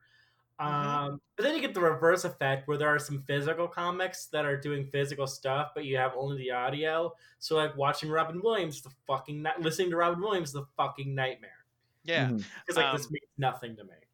Yeah, but uh, I mean, I I wanted to touch on this earlier, so I'm glad we're talking about it now. I like that um, you can you can listen because Brooklyn is available on Spotify as an album, and it's also Really? available. It's also available on Netflix as like the the video special. So you can you can watch the special and you can listen to the album, and you get different experiences. And I argue that the visual one is better because you get the puppet theater. Mhm. Um, What's the audio like? it's the exact same audio, you just don't get the puppet bits. Oh. Mm. You just don't get Oh. You just oh. don't get any of the puppet bits, and you do lose a little bit because he does. Wyatt Cenac does do some physical bits, but you just all of the puppet segments are just. It's still the audio of just him talking. So when he's like, you know, you get in a cab and it's all stinky, and the guy's like yelling, and I have to think like, was my dad this kind of a cab driver? Because that Mhm. changes some things. You don't get the whole puppet theater representation of exactly how bad the cab ride was. Yeah. and I think that Um, adds to it. And It definitely does. It's a different experience. I would argue it's slightly worse as as an album Mhm. um, than it is as a Netflix special. But I think that's because you know the when when you're doing the visual special, you have a little more of a budget to play with. So they're Mhm. like, why don't we get some puppets? Let's try something crazy here. and it's Mhm. not cringy puppets like with um that fuck. I don't know his name. Jeff The Dunham. shitty thank you. The number one comic in Saudi Arabia, Jeff Dunham. Shut up, that's not true. That's absolutely true. Oh, that explains the pop vinyl figurine. hmm That's absolutely true. I'm gonna Um, I wanna buy that and give it to David. listen listen to listen to Gabriel Iglesias' special about when he went to Saudi Arabia. He has Yeah, a I thought he was for some Mhm. reason. No, his story in that special is how he is the number two in Saudi Arabia, behind Yeah. Jeff and he's Dunham. like, "Who's?" And he's like, "Who's number one?" And they're like, "Jeff Dunham," and they all because they love Achmed the Dead Terrorist. That's fucking weird. It is it is the funniest bit to them. yeah. That's fucking bizarre. I love it. I- It's hilarious. Um, but I I love when I love when comics do specials and they try additional like visual elements like that because it when it when it works it does add a whole bunch. Uh, Mhm. My my favorite example of this, um, I think Brooklyn sort of uh, set some of the groundwork for doing extra bits like this. But my favorite example of this is uh, Hasan Minhaj's Homecoming King. Yeah. I've told about that. I need to watch that. It's so good. I nearly I nearly wanted to do that one Mhm. for this, uh, but I, I picked Brooklyn because uh, I don't know. We get to talk about puppets. Um, we've had some some crazy tangents on this already. Uh, and fun fun fact, uh, I have a little bit of a a personal connection to, to Wyatt Cenac because he and I both went to the same college. Um, Mm. he, Uni- went uh, to, University of North Carolina. Yep, yep. He graduated Carolina. Uh, there is a tradition uh, that seniors, your like your final week of classes, you get to go up into the the bell tower on campus and sign your name on a brick. And my name is on a brick like just under his. Oh, that's I'm gonna give I'm gonna give that the reaction it deserves, Ian. Neat. Yeah, it's it's just a fun little thing. Um, And that, that was mean, but that's really is cool. No, it's a it's a fun little thing. He uh he, he Also would come bold on the- to Bold on the college campus, letting kids up into the bell tower. Usually, there's been a bad history usually of there's people and in that's why bell towers. It That's what- happened one time. More people die of the flu. oh boy. Dude, does, do, look every death every death doesn't need to be truthered okay? Like there are there are official documentation for all of them. You don't I- to like, I I have not been able to use that joke on podcast. and I saw an in, and when this is what happens when you learn improv, you get to find, you get to see the in in real time and make the joke, yeah. Which As- is just quoting memes. As someone who's been involved in uh like finding bodies and pronouncements at the scene and the whole waiting for a coroner bit uh yeah it's it's easy it's easy to verify a death. It is a long and drawn out process. Like you do not have to doubt that it happened. Because for every for every death basically somebody waits in a place for like 6 hours for the cor- for, for the coroner to show up. And Even in, a, even in a big city like LA, where the coroner has like a fleet of vans to go out and find bodies, uh, it'll take hours to, for them to get there. do you end up just going, "Hey, are you faking it?" You No, legally have to tell me if you're faking it. no. Uh, what we do as EMTs who are on the clock uh, is we usually call police and are just like, "Hey, there's a body here. It's definitely a body. It's not a person anymore." Uh, And the police will take over the scene once it's like, "Yeah, this person is well and fully dead." yeah. So after we've done like half an hour of CPR on the guy, they're like, "Yeah, you can. We'll stay and talk to the coroner." Yeah. That's But yeah, um, you uh, you never, you only get chewed out by dispatch once before you're like, "Yeah, we never want to say that we have a body. We never want to be the ones to report it because the the person who reports it has to stay and give the statements." and depending on how long it takes the coroner to get you, you might be off a quarter of your shift Yeah, just waiting for this dude to show up. Literally it. literally just waiting which like sounds like a perk because you get to like kick your feet up Mm. but like you kick your feet up on the side of the road usually Uh, on, on the on the side yeah. of the road within eyesight of a corpse. Yep you you stop where you're at and there's a corpse in the sun and your your ambulance if you're lucky you have a rig that has ac that works but not all of the rigs in the fleet have working AC all the time.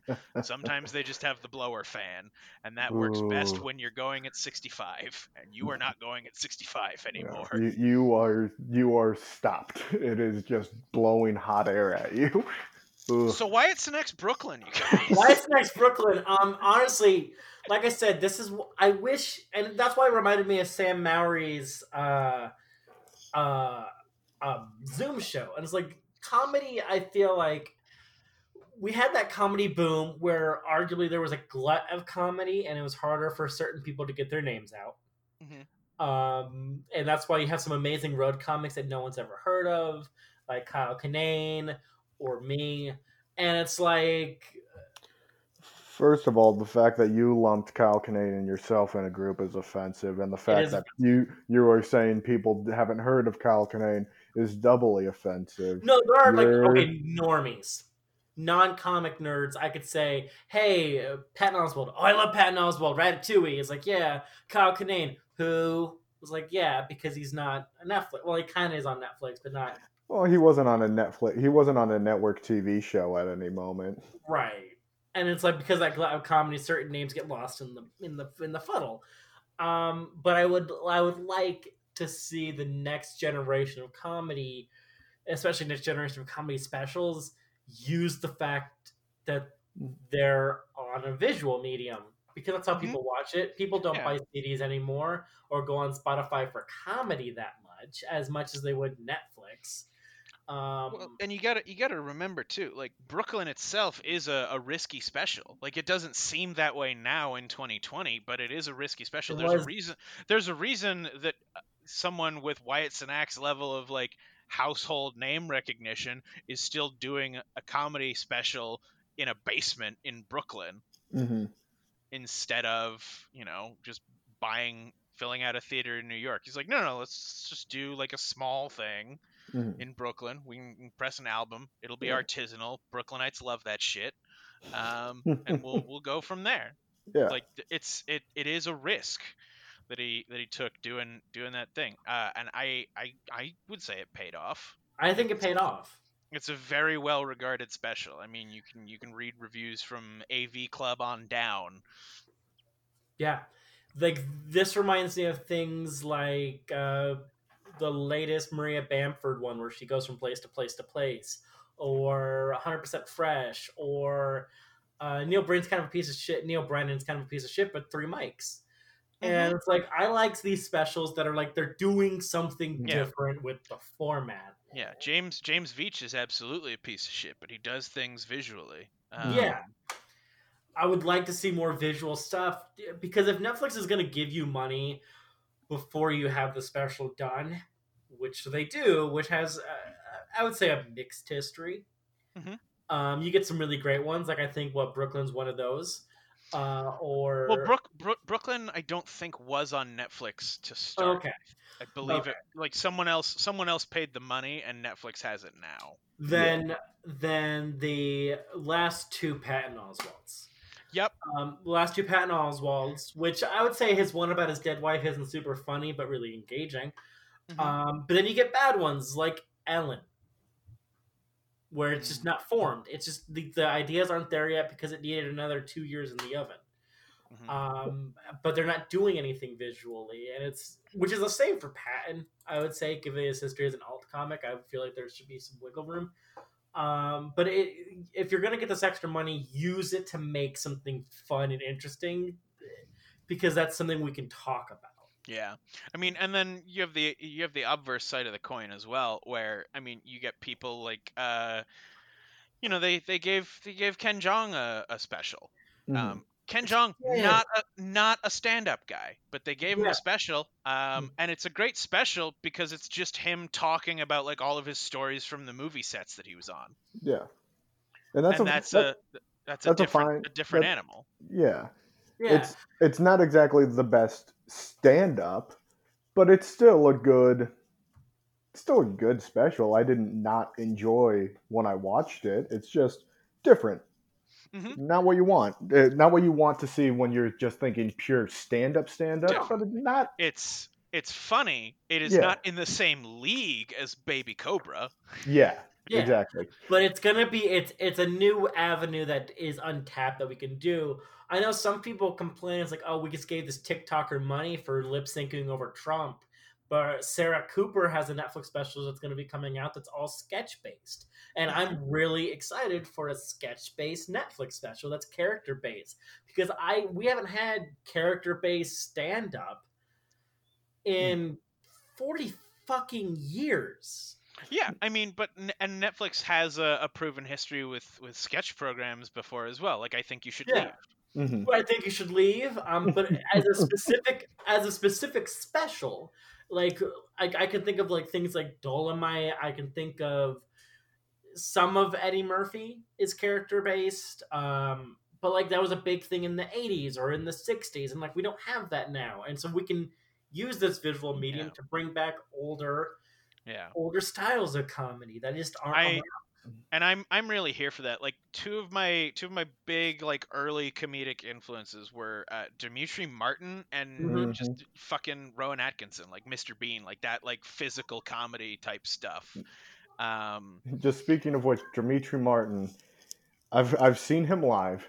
If you are going to see him live, pay the money for a good ticket so you can actually see the the full setup, the- like from from right close. yeah, and- and so that way you can actually see what the drawings are when Yeah, we go to the I bet- sketch I, pad. I bet I bet the sketch like it's it's definitely a show you'd you'd probably want to bring like opera glasses to if Yeah. you're in if you're in the mezzanine or whatever, just so you can see what's on the easel. That's exactly where I was sitting, the mezzanine, and I Well, uh, I did not bring those. And the venue that we were at didn't have a screen because usually, They don't They- have a screen so that people in the cheap seats can see. yeah, Fuck yeah. you, you're poor. Fuckers. But like that's he's a star. Demetri Martin. I also bought a Demetri Martin album, like CD, and I was got really excited because I'm gonna put it on my iPod. This was right before quarantine, and I go fuck yeah, and then I walked out and went fuck. This is a Demetri Martin CD. This means nothing, and he doesn't work on a stage like in those big stage presences. He works specifically in rather small form venues or on TV, and we get to Yep. experiment with what does stand up mean on TV Exactly. is a question we should have asked 40 years ago, but we haven't. And Right. And play with going- the space. Going back to the the beginning uh bit where you're like I've always wanted to do like comedy just with like a, a musician doing doing riffs and bits. M- Demetri Martin has been doing that himself Mhm. Mhm. uh for decades at this point. Yeah. Um Or Mitch Hedberg is where I stole the idea Yeah. from. Paul F. Tompkins does that thing at the end of his shows with the piano. Yeah. Same, same deal. And those Pretty guys much. are those guys are great at that. Uh, Yeah. and that that kind of thing is what I, I really like uh, stand up for. And I think if if you're gonna throw big money around at specials, you deserve to keep pushing boundaries like that. You Mhm. should. And I, I remember I was sitting in the car like a couple hours ago, and I was like, I'm gonna watch this, and I'm gonna watch it in the car. So like, it's just gonna be audio. Who cares? And then I look down and I see the camera zoom up, and I audibly yell, "Wait, what the fuck? This is cool!" and I get engaged, and that it's a it has a whole new level to Wyatt next stories as characters. And if you're a new comic, yeah, that's you're not gonna do it. That's just, you you can't bring out puppets on a note. Well, that's not true. You Yeah, could bring not- out you could. You could. We have- You're not. You're not gonna do that. I mean, you shouldn't do that at an open mic because that's wasting other people's time. But I- what you what you can do, I would is- argue no. I would argue no. If you bring out puppets and it's on your time and you're not taking up any extra, like we have guitarist comics out here. Kevin Michaels is really good. He does poems and he does guitars and he does dirty limits based off the comics in the sets around him. Those And- are those are fine. I'm talking like Yeah. so at at the other door we saw a guy come in and bring like a whole synth setup for his open know, mic. no, that's just And yeah, we were like, dude, you have three minutes. You have used 90 seconds just plugging everything in. Mhm. And then he's got like a couple things about balls with like bass drops in it. he has to spend another 90 seconds unplugging everything. Like, what the fuck even is this? no, no, no, no. You selling it like that, hilarious. Oh, it was it was easily that's the thing because it was the mic at the other door. It was easily the funniest thing of the night. yeah, because it's all But- set up, and that would be a, a hilarious bit if done intentionally. Just Absolutely. But that's your the thing space. is I see I see that kind of thing or I mean I don't nowadays, but I saw that kind of thing so much that it was just like I wonder how many people I've inadvertently convinced to stick around in LA just because I've been laughing so loudly at the absurdity of their situation from the back of rooms that they think they're doing well. Yeah. and and and LA and Omaha are different scenes. It's more actory out in LA. Here it's more, I guess, old because people just do traditional comedy because Midwest doesn't change ever uh, uh, until the heat stroke of the universe. But I mean that might be that might be now. We'll see. that might be now. Could be tomorrow. Uh, I mean, with this weather, am I right? Uh, Dude, don't don't don't get me started. I haven't seen clear sky in eight days.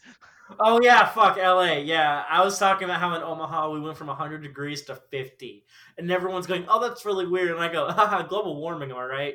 Inconvenient truth. Uh, We went we went from like 120 to 79.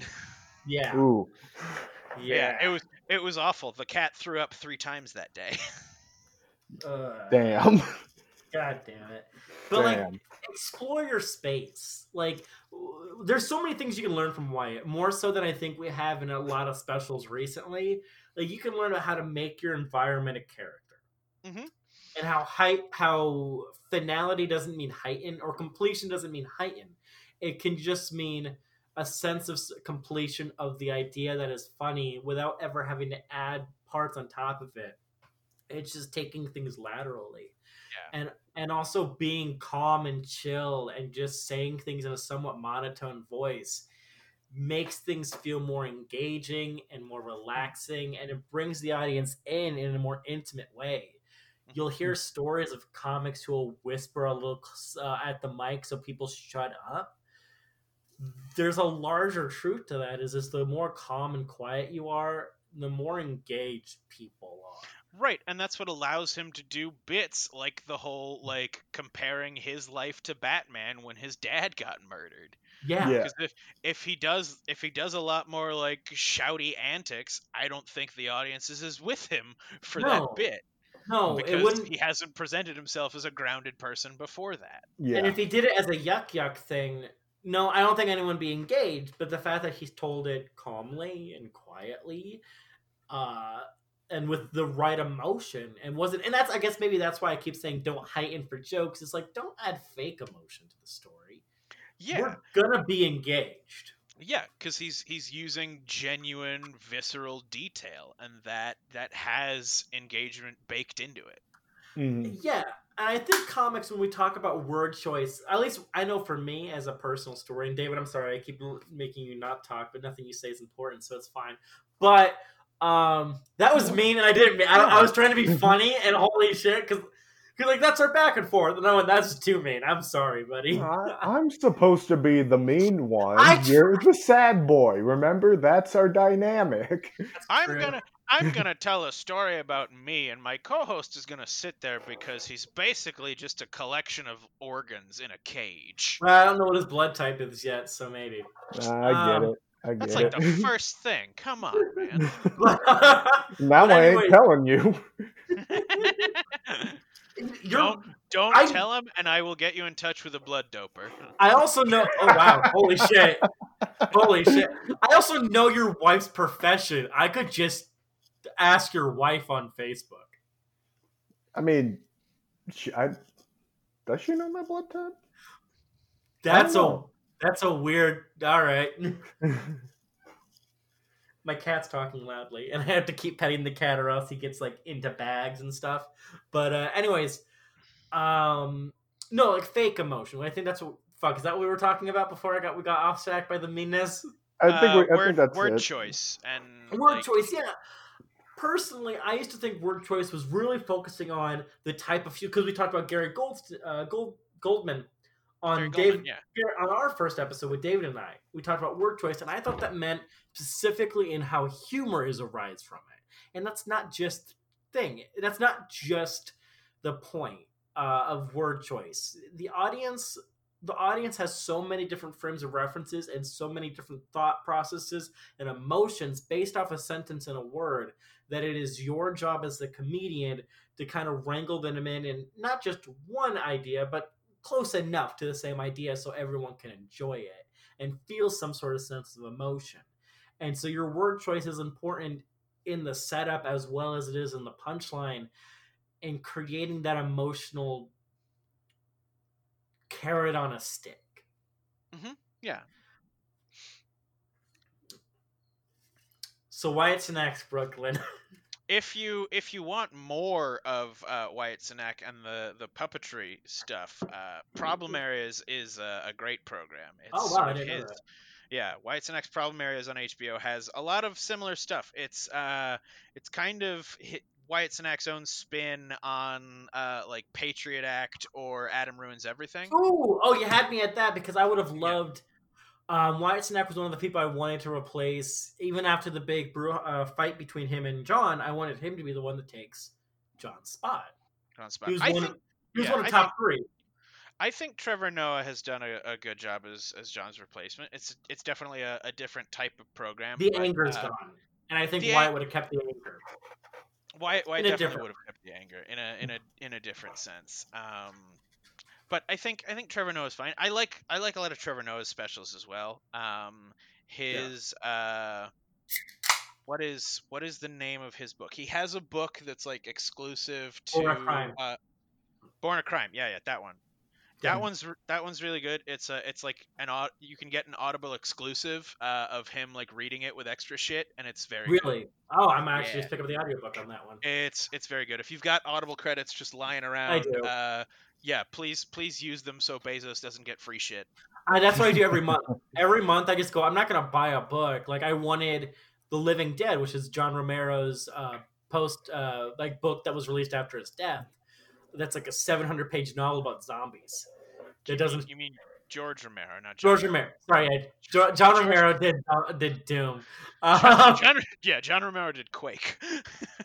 Quake and barely. Ba- once you hear those stories, barely did Quake. Um, yeah, yeah, barely. Basically, Barely. it was just like too much of a coked up idiot in his No, he was just to- death matching. He was death. Yeah. Okay, so he was playing deathmatch online so much that uh, John Carmack made a program to see how much time he was actually spent working, which is shitty, but also like John Romero go to fucking work.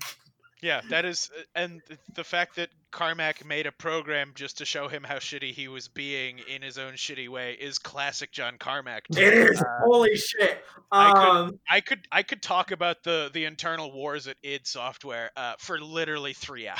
you and I could just put Civvie Eleven videos for like because I know that's where you got it too. Um, for like I- ten hours. I did also read the book. I've been meaning to. It's on my list. But uh George Romero's Zombie Book. I was like, I do have credits? Fuck yeah, I'm gonna pick it up. Um, because I was also watching Day of the Dead, and I go, fuck, I love uh, zombie movies, good zombie movies. Yeah. Uh, I just, I think I just like George Romero. I don't think I like zombies. yeah. Yeah. There's there's definitely something to that. Yeah. So Wyatt Cenac's, Brooklyn. there we go. We all got to use it. Um, Hey.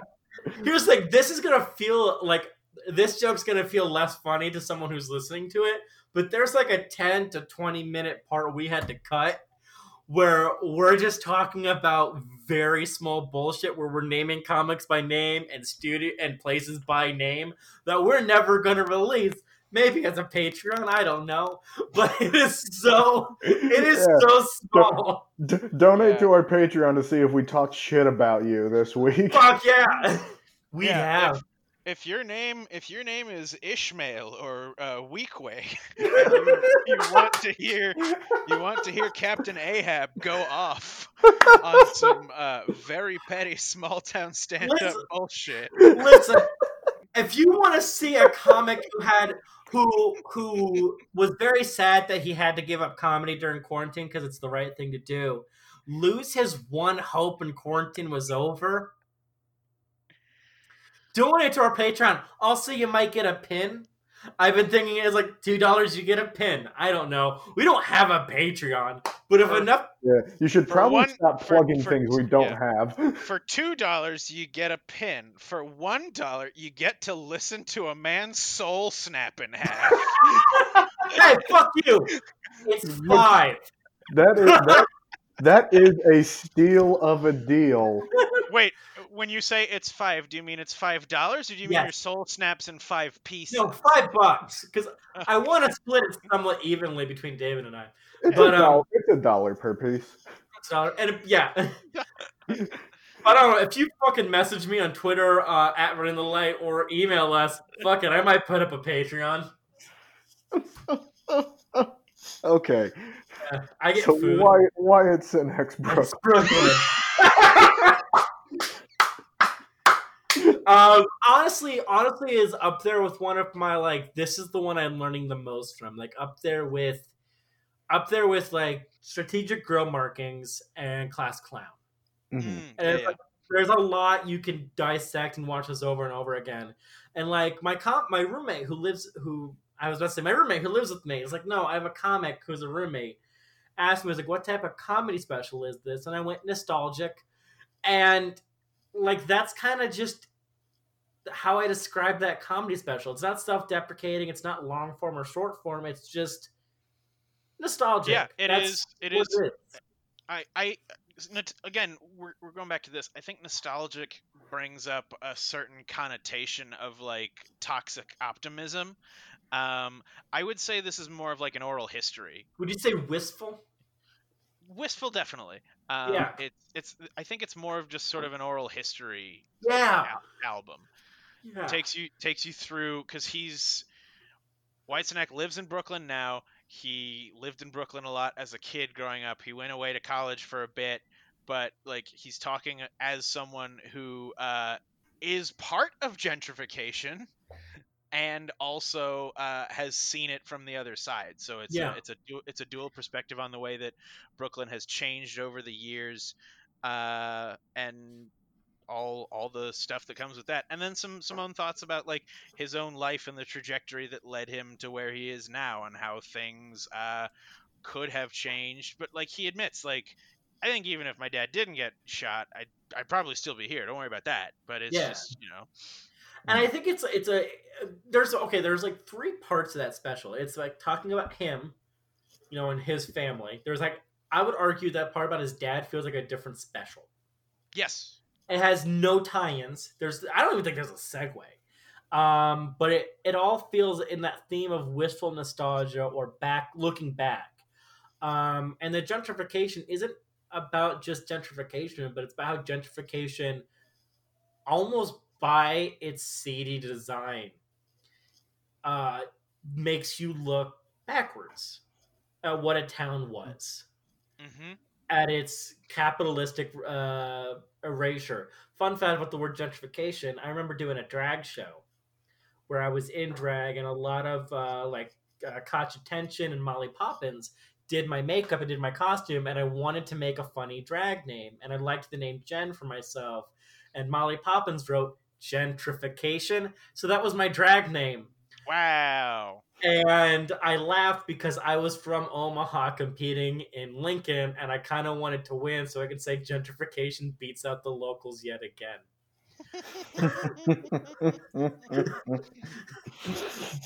Wow. But I lost to Skylar Bolts, who's from South Dakota.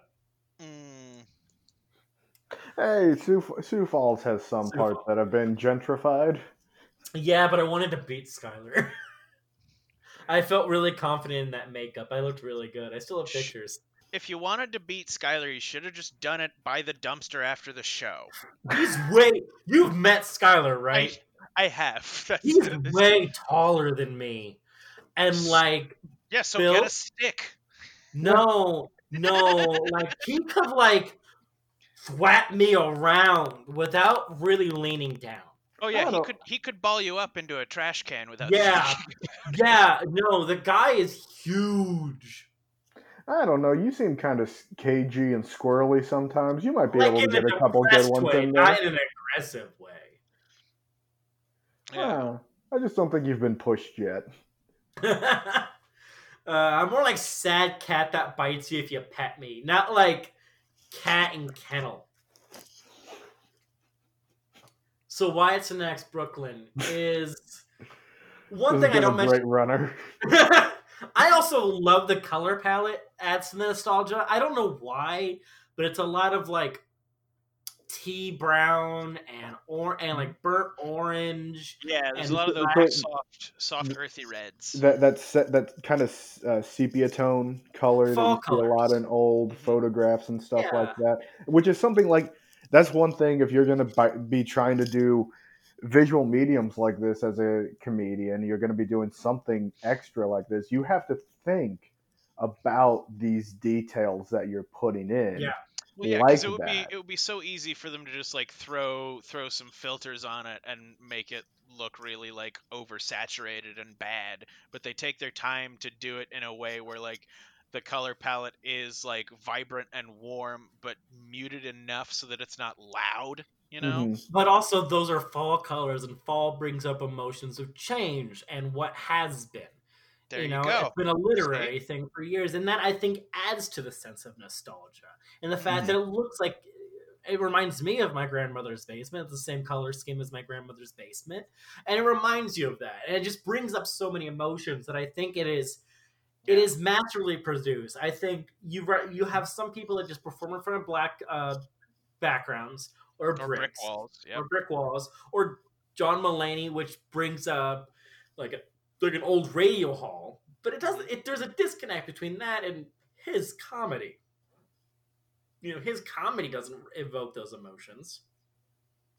No, but I think the feel of his comedy fits with his backgrounds because it's very old timey show, Mhm. like show yeah, business like his, his entertainment. his best his best story is about like a jukebox and a diner, and that Yeah. absolutely jives with the backgrounds of his of his. That's fair. Yeah, That's and fair. He he, this he is more very emotional. he very much is uh, like John Mulaney is what like if when most people say stand up comedy, the person that they picture and they describe maybe without saying his name is probably John probably going to be pretty close to John Mulaney because that's an old it's like an old trope It's- I guess yeah, of it's, the it's comedian. an archetype. yeah. yeah. And that's Yeah. what and that's why the old show business backgrounds that he has on most of his specials, like the grand music halls and stuff, those kind of Yeah. harken back to the days of the Yeah. you know, the radio comedian or the early TV John comedian. John Mulaney has always been like the sweet spot between Norman Rockwell and Calvin and Hobbes. exactly. Yeah.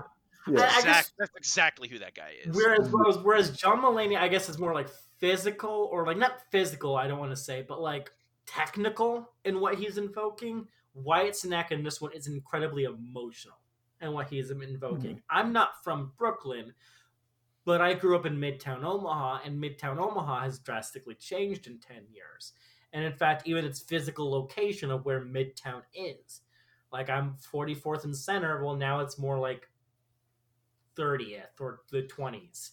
And it's like, Mhm. it's different. And it's like, it, things have changed. And it's like, it's a whole thing. You Yeah, know well, what it's there's like a- for towns to change. they they both have showmanship but it is the it is the difference in showmanship between like the the ringmaster at the big top versus the the guy who's doing a one man show in a basement in Brooklyn. Yeah, yeah, and that's the, the but both They're of them both fit they're both very technically well. very proficient at it. Yeah, They are. and they They are they they, kind of- they make sure that the surroundings around them are, you know, helping to feed the themes of their Right. performance. And it's Yeah. it's it's the difference between like, you know, your your iced latte versus espresso. They are they are No, different no. It's your it is your iced latte versus the ground up coffee beans at your local like coffee house that you have in a brown bag. Like that's what Wyatt Cenac feels like to me. This feels like going home to a home I'm not a part of, and uh, John Mulaney feels like going out. Okay, yeah, I can see that. Yeah. Not to say either is bad. It's just Wyatt Cenac does something different that you don't. That the only time I see it is done more showy. Uh, and the other, by the way, generic example is blue and purple background, which I've seen in like Taylor Tomlinson's. Uh, fucking who's the who's the Ed McMahon to Eric Andre's Carson? Hannibal Buress. Hannibal Buress. Hannibal Buress has that. A lot of it used like, especially in the HD era, used like a blue and purple background. Yep, yep. Yeah. Mhm. Uh, Beth Stelling had that. Yeah, On, uh, most of Comedy Central, most of Comedy Central presents. Yep. Yeah. Yeah, um, was that Blue and purple. blue and purple, uh, because it shows up really well in HD. Um, yeah. Um, Ian, we've talked a lot about a lot of things. We Certain- we have have certainly bounced around. we have Yeah. certainly bounced around, but I always love talking to you, so it's always a blast. There we go. I'm I'm glad I helped you get some screeches out. Uh, And audience was like, "What the fuck?" He wasn't yelling that much. Like, no, no, no, no, no. There is a there's a cut part that is just all screams because Patreon dot- Patreon.com slash running the light. Go now. I don't have to make that so nobody steals it. It's a thing. Fuck you. Now I have to go make. I'm gonna pull a Patreon right now. God damn it! Jeremy, Jeremy, focus up, focus up. I, I'm, putting. I'm just pulling it up right now. Oh, What- Patreon. what- you pull a Patreon and it's, and it's tequila. That's interesting. Um, but anyways, uh, if you could learn anything from this special, what could you learn? Oh man. Um. If you could learn anything from this special, could you? Bless you. Woo-wee. You don't don't get a second I- one. Uh, I- I I really relate to uh, the whole the whole bit about being like uh, a single guy in your mid thirties. Um, because Yeah. I, I I am in my thirties. Uh, I am I am thankfully uh, not single right now. But it's when he talks about that, I Fucking had one of the I had one of those like crystallizing moments where I realized like well like he felt this way in his mid 30s in 2014 i feel this way at age 30 in 2020 and it's just sort of i i had one of those like Bless you. You know the like, mic has a mute button, right? Fuck off. I'm allergic to cat. Sorry, remember? Ian. We are. We I, are. I am I am bearing my soul here, Yeah. and you are just having a sneeze party. um, but so he he talks about having these moments where you know he's he's dated around, but he's never really had like a serious girlfriend or serious relationship, and he's still on like OK Cupid at like 34, 35. And he's thinking like, man, so like this this might be it. I might just be a hoarder. I guess I should just start killing people, right? ha ha ha ha ha um, and I I had one of those realizations where it was like, man, I'm like I'm like 30. I've been I've been dating a girl for about like a year, year and a half now, but the way things are right now, I don't see things changing dramatically for the better anytime soon. Uh, guys, this might be it. this this this might be like this is my life and it's like it's a very sobering thing because as a as an artist and as a a comedian you you think like oh i have all this time to be to be creative and i don't have to like i can i can still fundamentally change who i am and it's like dude no not anymore No, Yeah. You've I'm been- you've been- 26 and I'm afraid of that. oh it gets so much worse in the next four years No! Don't Ah, don't- don't damn worry about it! Yeah. you you you haven't even begun to swim to swim those waters yet Yeah. uh, it gets so much worse. But just like the the realization, like the the airplane course of my life has been going in a certain direction for 30 years now. Mhm. Uh, and this this special really sort of makes you realize because he does a lot of that analysis of like all the events of his life and all the events of, of Brooklyn during his lifetime, Mhm. uh, and it's it's not anything that you can easily change, and it's No. It's not anything you know Mm. for for me to fundamentally like rip up roots and throw away everything I've been working at 30 years for. I don't I honestly don't know what that would do to me right now. Mhm. This year's the closest to that. Yeah, yeah, yeah. Yeah, Um, yeah. So that's that's my big takeaway from this is just sort of the realization that like no, like we're we're especially especially now, but you know, me me in five years is where Wyatt Cenac was uh, in Brooklyn, and maybe maybe me now is where Wyatt Cenac was in Brooklyn, just because uh, the ravages of time have caught up with our society, and things are that much bleaker all over that it's like no, it be it would be really hard and perhaps even fundamentally fatal for me to try and like drastically change things at this point. So yeah, it's uh it's it's a feeling that like I don't I, I don't I don't like believing in destiny. I don't like believing in fate, but I I do know there are some fights that you you can't afford to waste that much energy on anymore. Yeah. That is the most real and genuine answer, and I feel shitty that I'm gonna uproot it with a joke. But No, please please do. I need to So laugh. I'm on Patreon, and the uh, one of the second questions they ask us is, uh, David, I need to know just because I'm confused. Does our work contain 18 plus themes such as real or illustrated nudity? It's a yes or no. Does our work contain real or illustrated nudity? Uh, Well, I believe in this episode I said the phrase "dog cum," so yeah, we probably. All right, I'm gonna say yes. Our work contains real or illustrated nudity. I I believe that is just a weed out question to make sure you're not trying to do an OnlyFans on Patreon. No, oh, no. OnlyFans was the Patreon before Only. Well, Patreon was the OnlyFans before OnlyFans. So, like, I think it's just a tax thing. Pick your currency. Euro. um, David, what could you learn from this?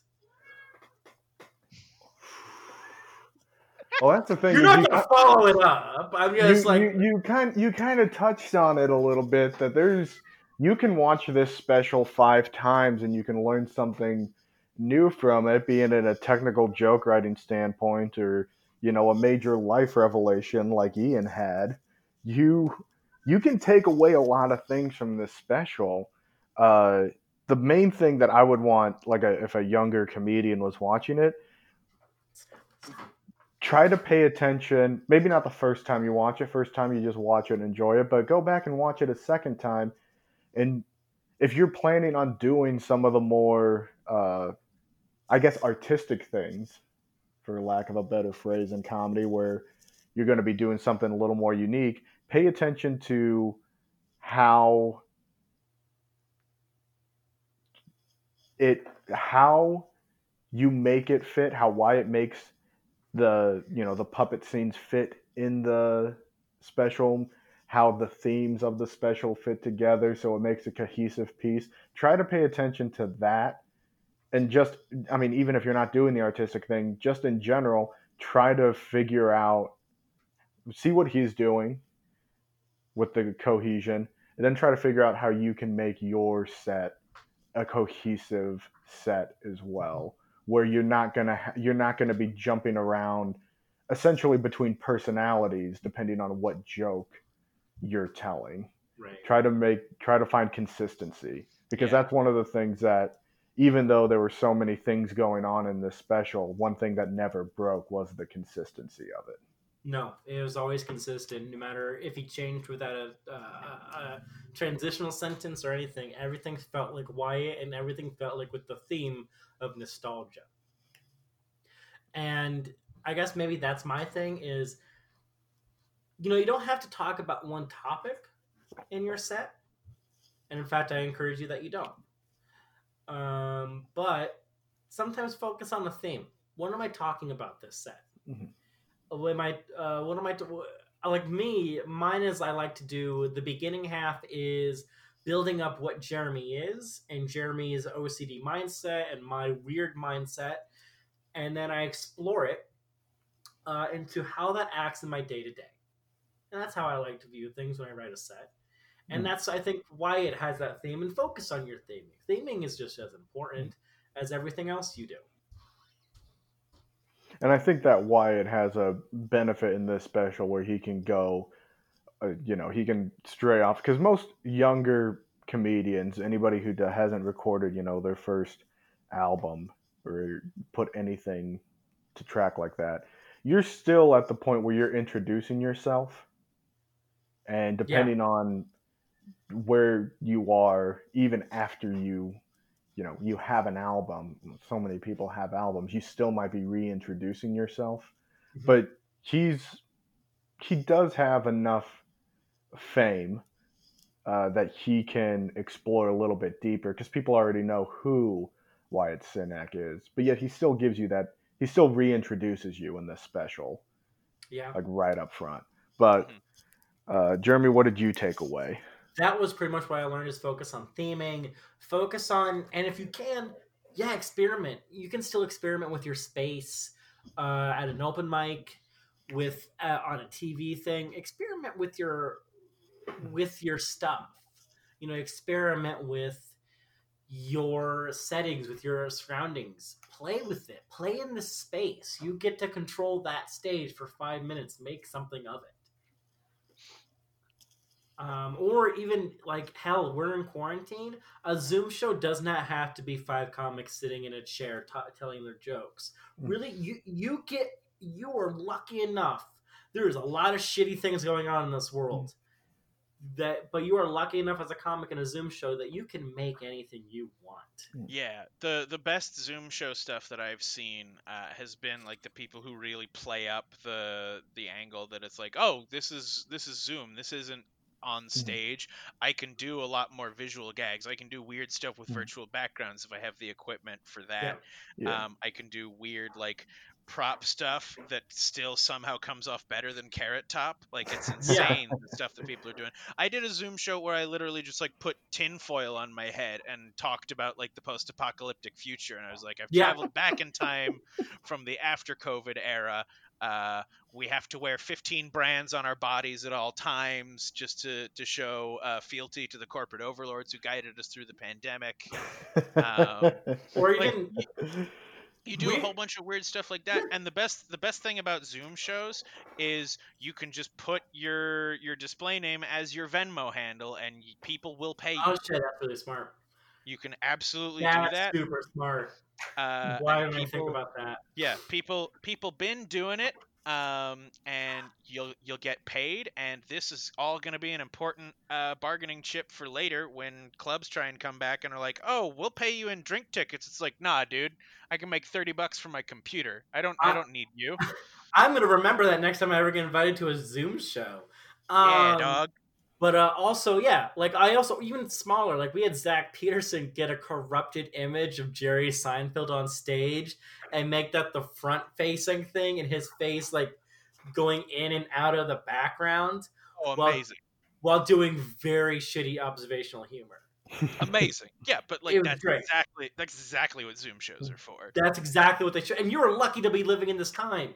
Um, and if I get if I start making Zoom shows or start doing doing his Zoom shows, fuck it. Make some weird. Sh- oh, Wrench is throwing be perfect for a Zoom show. Why didn't I think about this? there you go there you go Shit. God damn it. see it's all coming together it's all coming Yeah. together look, You look know, at that's, you know it's also look coming together because uh because Ian uh brought it up. We have a Patreon now. Yeah! See? There's See? nothing on it. fuck it, twenty tier, I'll make up something. Twenty dollar tier, I'll make up something. Ten dollar tier, I'll make up. Fuck it, whatever you want, I'll make up something. But if you want it, it's there, I guess. Look at this. I've I've been I've been in your life two hours and fifteen minutes, and uh, we've we've had some catharsis, and we've made some improvements to your small business. If it's there, if someone actually does it, I want you to know. If you clicked on it, and go, it'd be really funny to give me twenty dollars as a goof. I'm not giving you that money. No, it's it's business. I don't care if you gave it sincerely or as a goof. That twenty dollars is now our twenty dollars. Yeah, That's yeah. yeah, like I'm using that to buy Mario 3D All Stars, guys.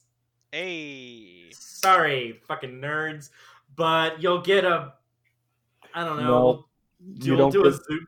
You'll do a You- zoom. We'll do a Zoom show where you guys get to ask us questions. Uh, fuck it, I don't know. Um, You- but you, you can also you- just DM me and scream about it, and I will, uh, I I will probably laugh at you. uh, you get that clip. Thirty bucks, you get that clip. We'll see who wants it. Thirty bucks a tirade. That's a good rate. Oh man, I should. Oh fuck it, yeah, no, well, yeah, yeah. We'll do a, we'll do a fucking like, give us something to scream about. We'll do it thirty Thir- bucks. Thirty bucks. We will do uh, a half hour tirade of us on a subject of your choosing. I'll do it. I'll do it. Hell yeah. oh, No way. If it's individual per thirty bucks, we're making it per person. No, it's fifty. Uh, anyways, but uh, anyways, Ian, um, I have some questions for you as a person. oh, okay, sure. Favorite sandwich? Ooh, okay. So I did you did I tell you about the sandwich group on Facebook that I joined in Radical? Fucking what? this is a th- like I said. Email me this shit. Text me this shit. Absolutely. Jeremy, So Jeremy, in- Jeremy, your blood pressure spiking again. know Also, also, you guys are bitching me about my about spiking and that I sneeze. You guys do know that I'm the editor, and that since this records in different audio waves, I can just go on Audacity and mute me or bring me down. It's super easy. You're you're gonna have to bring you down a lot, buddy. Oh yeah. Yeah. Oh yeah. Oh, I man. do. Uh, I always do, and I bring David up a lot. yeah, it's it's it's like doing a podcast at a Skrillex show. um anyway uh so in in quarantine like back in may i want to say we uh a couple of us uh la comedians got uh wind of a uh a, a group on facebook. It's just called show me your sandwich. Um and it's a group for people to post pictures of their sandwiches uh and like just generally appreciate food. Um, and then like uh, one week in May, somebody posted a burger with a little like Trump MAGA flag in it, and it got flamed to shit in the comments because they're good people. um, so we thought what we would do then, like in the three days following that, we all we all joined the group and started posting like sandwiches that say like in the it's just like okay here's a sandwich. I made like a, a protein style burger with like a lettuce wrap and some some nice cheese and bacon and a little chipotle sauce. Uh, oh and by the way defund the police.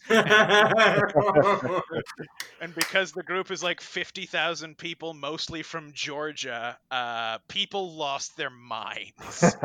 Oh my god, that's amazing. uh, the good news is that the mods are all mostly uh, good people and leave all of the like defund the police, Black Lives Matter pro sandwich posts up and take down a lot of the like hate speech ones. Um, and then lately, the trend in the group, the last like couple weeks, has been I'm to so post. glad I heard that sentence. Yeah, lately the the trend in the group has been to post pictures of a sandwich with like someone's tits in a bikini as well. So like people to- people You need to send me to this chaotic neutral group. Yeah, yeah, absolutely I will. Um but the thing is like so some some woman like posted a photo of like her and her sandwich and like her pet bird and got like a thousand likes or whatever and then some other idiot was like oh well i, I can chase clout with tits too uh, so here's a picture of a reuben that i made and then here's just a separate picture of my wife's cans that I did not ask her about before posting to Facebook. I need. Oh my god, that sounds like such garbage. I need It's- this. It's such trash, and like my favorite Ugh. notification of the day that I get from Facebook now is a moderator of Show Me Your Sandwich has deleted a post that you reported. I get like eight of them a day now, just I- from like, huh, this is an upset person who either didn't post a picture of a sandwich or posted some trash tier shit.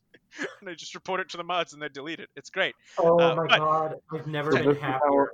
so this is To how answer- America ends. To answer your original question about favorite sandwich, um, I made No, David, a how America begins. I made I made a porchetta the other Ooh, the other week. I saw that on Twitter. Yeah, you, you Yeah. did you did good work. You did God's work. I made I made a porchetta like two and a half. Uh, it'll be three weeks ago, like tomorrow. Um, and I'll tell you what, slice slicing that up thin Mhm. on like a, a toasted roll, just with like pick a cheese, any cheese, and just a little like chipotle sauce on there. Oh my god, it's so good. If I ever go back to California, the now new thing that brings me hope is I would like to try one of your porchettas. Uh, when I can source more pork belly to make some, absolutely. I still Yeah. have like the the last like fifth of this porchetta, and then I'm going to Ah. Costco on Monday to try and grab another pork belly because it was like three months before I could even find one, and I've been trying to make porchetta since February, Jesus Christ! and I Uh, finally got to make one in in uh, late August. That looks amazing. Yeah, it looked amazing. Beautiful. It's it's honestly beautiful. The skin is crackling. It is just it is so perfect. It's really It's it's amazing. It takes like six hours out of your life, and probably the smoke took like uh, six years off of my life. good. yeah. because I have a I have a tiny oven and fat definitely spilled out into the bottom of it and made a little grease fire. It was it was good fun. Uh, the cat was not here for it, but was it a good sandwich? oh, terrific! Yeah, So many terrific, shit? so Ah. many terrific sandwiches. Lately, That's I've what been using quarantine time has been for. Just making sandwiches. I've been using quesad uh, tortillas in like different ways, like PB and J, like a fried PB and J with a quesadilla. Ooh, Yeah, or just even just peanut butter and honey on a cold tortilla. It's just a good time. go. um, favorite joke that you tell? Favorite joke that I tell. Um, I think these days, in in light of uh, recent uh, turfy comings out, uh, it's it's still my my bit about how Harry Potter has always been bullshit. Um, Yeah. because Harry Harry Potter like not only is it written by a, a TERF, but Harry Potter goes to a wizarding school and gets taught magic, but he still needs glasses. Like that's the that's the cruelest shit ever to teach a kid magic and not let him fix his eyes. yeah. Yeah.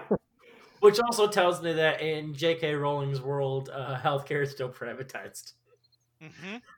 Mm-hmm. Well, I mean, they're in they're they're in England. That's true. They got the National Health Service over there. Oh there. man, did did anybody read into like the when when the Fantastic Beasts stuff started coming out, like the extra lore of the whole like wider wizarding world and like how Are they shit standing up? ba- they shit standing up and like all of the other wizarding schools are like even more colonizing and cultural appropriating than the British Oh. school that is I'll remind everybody the British wizarding gonna school is in say, Scotland. The Brit. Wait, what? Yeah, Hogwarts is in Scotland. Somewhere. Wow. Also, more is all- culturally appropriative than the British school. Yeah, like the American school just like steals a bunch of like totems from the Iroquois. it's bad. You know what? That one sounds right. You know what? It's, Uh, it's definitely what the Americans would do. like uh, Winslow Germain, fans of the show, pointed out. I was like, "Hey, you know how it's weird in Pacific Rim? All the world comes together and like they make robots that represents their nation, and then only America goes, "What if we named ours after a racial slur?" And I went, No, that is absolutely American. I was like, "Yeah, that's all right." I had forgotten about that. Biggest bomb, Ian.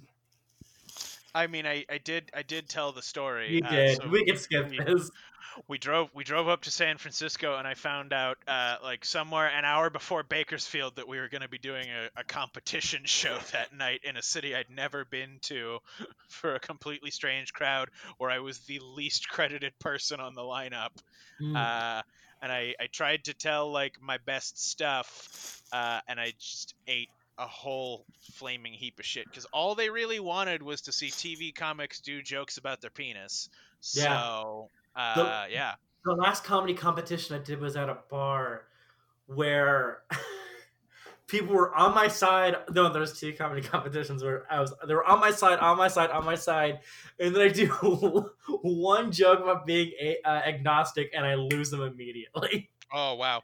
Uh, Uh, the the other the other part of my bomb that was awful was uh, it was a, a show at a hotel, so there Ew. was there was but so they did it legit. There was dinner. Like we did we did get like catered food and there was an open bar, but again, I was driving. Oh, I could not even drown my shit. Could you eat your shit? Yeah, I Alright. did. I I ate, you know, a plate of okay chicken. Oh. That sounds about right for catered food. hmm There was a Uh. there was a pilaf with like capers or something. I forget. I, I want you to know if you're booking us, uh, bookers, we will remember not the venue but the food. Like the my favorite part of third base uh, was not just being offered Coke and then turning it down and getting a bunch of shots because I thought that was a plus, but also they have a great chicken sandwich. This top tier chicken sandwich. Told you, man. Take the perks, as long as the perks don't kill other people. The Yeah. perk was uh, when I said no to the Coke. It's like, hey, here's some shots, and I went, all right, yay. Yeah, right. I I was me like oh, and then my driver also took ca- put per, per taking some of those shots, and I went, I'm gonna overlook this. Um, Hey, it's not you getting a DUI. it's not, but I also could be the one that dies. I I think you, know who the say that like it's a punishment for you. Yeah, a little bit. It's not on my own terms. Um, Jesus, that got sad. Um, uh, Ian, uh, why White next Brooklyn. yeah.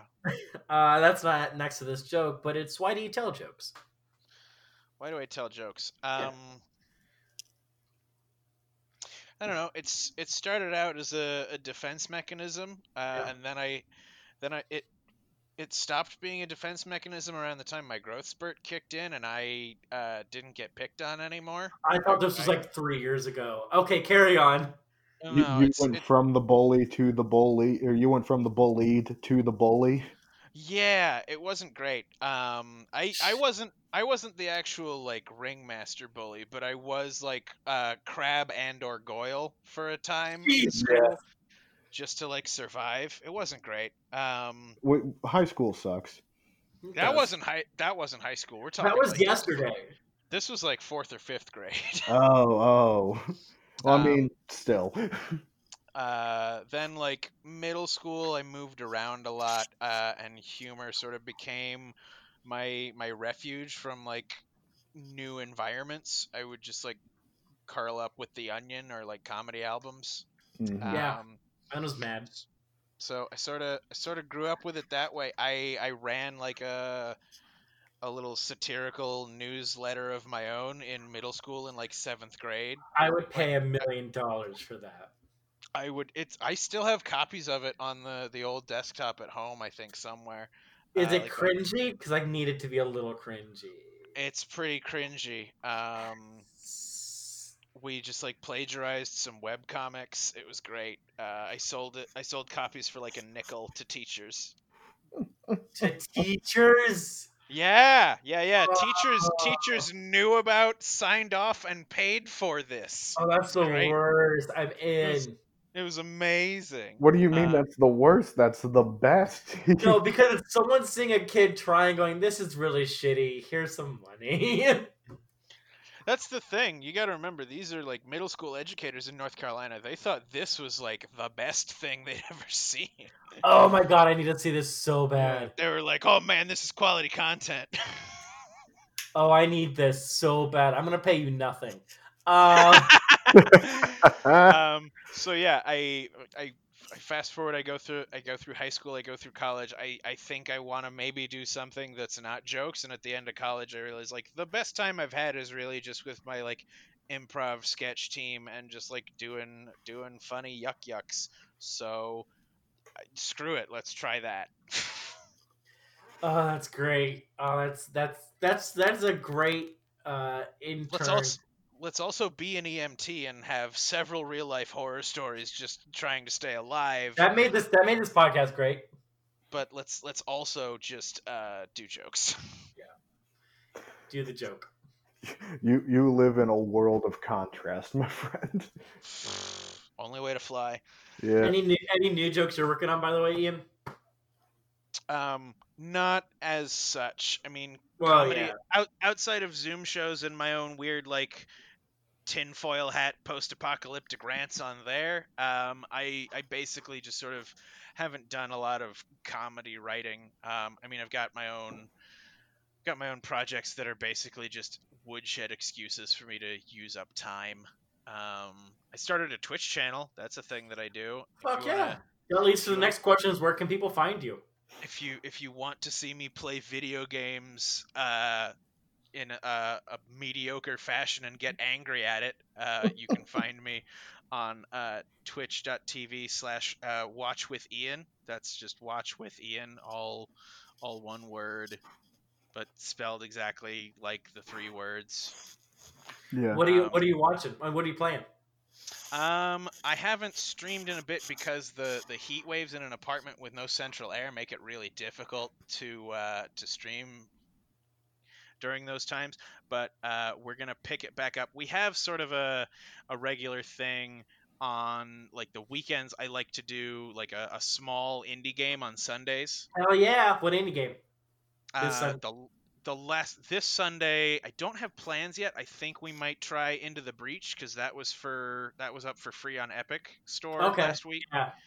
So we might do some Into the Breach. Uh, the last one we finished up was Stardrop, which is kind of like uh, Myst on a, a derelict spaceship. Okay, okay, cool, cool, cool, cool, cool. You can you can go back and watch all of that. It's it's a little silly. Um, Have you played a short hike yet? no. No, um, it has graphics that are akin to a DS with its kind of Okay. chunky, uh, like pixelated polygons. But you Yeah. can tighten it up if you really wanted to. But it has the mechanics of Breath of the Wild uh, mixed with Animal Crossing. It's very chill, very relaxed, but it's really fun. It can be done in like two hours. I will I will add that to the list. That might be Yeah. a thing we- a thing that we could try. Um, we also do uh, some some Gunpla streams if you're into just like chill synthwave music and a, a, a white Damn it. person a white I'm person in. a Send white me a person link to that. assembling like Gundam models. That's the thing that we do. Send me a link. Um, I'll watch it. And God the damn regu- it. the you should let him weekday finish his sales pitch, Jeremy. Yeah, the regular weekday streams. Uh, the last one we were doing was Dishonored a couple weeks ago because I had never played that. So we're doing we're doing that, and uh, I'm trying to be stealthy, but I'm really bad at first person stealth games. So I Yeah, just that kind of really hard. I just kind of rattle around corners into like three guards, and I have to saber them all in the chest. It's rough. Yeah, I mean it's it, it, it it's fun playing the stealth games when you're not good at stealth sometimes Oh, absolutely. because it can be pretty funny, but also it gets really stressful when you're You should when you get Thief. outgunned. The the uh the other game that we might be looking into because I, I have some friends who are, are playing it and I just checked it out yesterday is uh Remnant. Mm. Yeah, I've heard good things. Yeah, I've heard good things about that. It is a it is a looter shooter meets Dark Souls, so Yeah. like Hmm. Destiny but uh really fatal. Yeah, yeah. Um, and I, I dig some of the vibes. Like the the actual game systems themselves are a little simplistic compared to like AAA stuff, but I like the like five hours that I've played off stream so far. So that might be a thing if we can get some people coordinated, or if people want to hop on that and play with me on PC, we can do that. All right. That actually sounds like a lot of fun, man. That Yeah. those are some great choices. I want to get a stream up, and I don't know what game I want to play. If it's not Diablo two or Stardew Valley. I mean, both of those sound like decent starting points. I mean, They the whole point of the whole point of Twitch is just to be authentic with people. Yeah. that's that's, that's what people use the thing for. Uh, you can also you can also find me on my my social medias. Uh, Twitter is the most active that I use these days. Uh, I have Instagram, but it is pretty much just for jokes and story feeds now. Uh, if you want to see me p- cook ridiculous batches of pork and lasagna, Instagram's the place for that, I guess. um, but everything else is on Twitter. Both of those are just at Ian Ager, so at I A N A G E R. yeah. You can you can you can find me on those. Yeah. Um, perfect, David. Where can people find you, and why can people find you? we don't do, we don't do that in this segment of the show anymore. You're right. We don't do that anymore. Um, anyways, uh, yeah, everything that's in the beginning, but uh, apparently there will be a link to the Patreon uh, and Cameron's video for some reason. Heck yeah! Yeah, And we'll put a we'll put a link to Ian's Twitch channel as well. and to Ian's Twitch. So please send me a link to that so I can watch it and link it up. Outstanding. Um, but also, Ian, again, I think this is our longest episode. We'll we'll see what happens after we cut. Yeah, No, we'll see. even then, even then, trust me. Even then, trust me, it's our longest. Um, but uh, it's and it's gonna be a bitch for me to edit, but in a day, so it'll be great. There you go.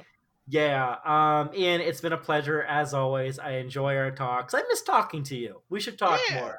It's been fun. Yeah, Yeah, this was, this was Um, a real real fun conversation. Real fun. yeah. Um, Def- I'm definitely glad David was here to uh, help.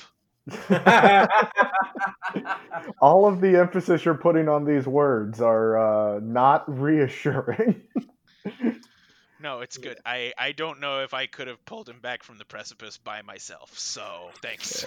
no, that's, that's had- pretty much my job here is to make snide comments and then pull him back from the edge after my snide car- I lost my one been- bit of hope, guys. I don't think you understand. I lost my one. You know, in the future, I'm gonna do something fun, and this waiting's gonna be worth it. And then you pointed out how shitty it is, and I went. And there's But not you, even. s- A, but, there- but but you started a Patreon, so now like, there's, there's, there's new hope. we have somebody who is just in charge of our social media page, and the fact that I did something this big on a whim, he's gonna get. Hopefully, hopefully she's cool with it, but she might go as like, Jeremy, what the fuck? uh, I'm gonna have to. I'm gonna have to text her. so promise you won't get mad. Mad, but my hands were tied. I did it for the bit. You don't understand. uh, that was great. Um, seriously, Ian, have a great one. Thank you, uh, and everyone. Thanks for listening. Stay safe. We love you. Shaka, bro. Thanks so much. Stay dope, ski slopes.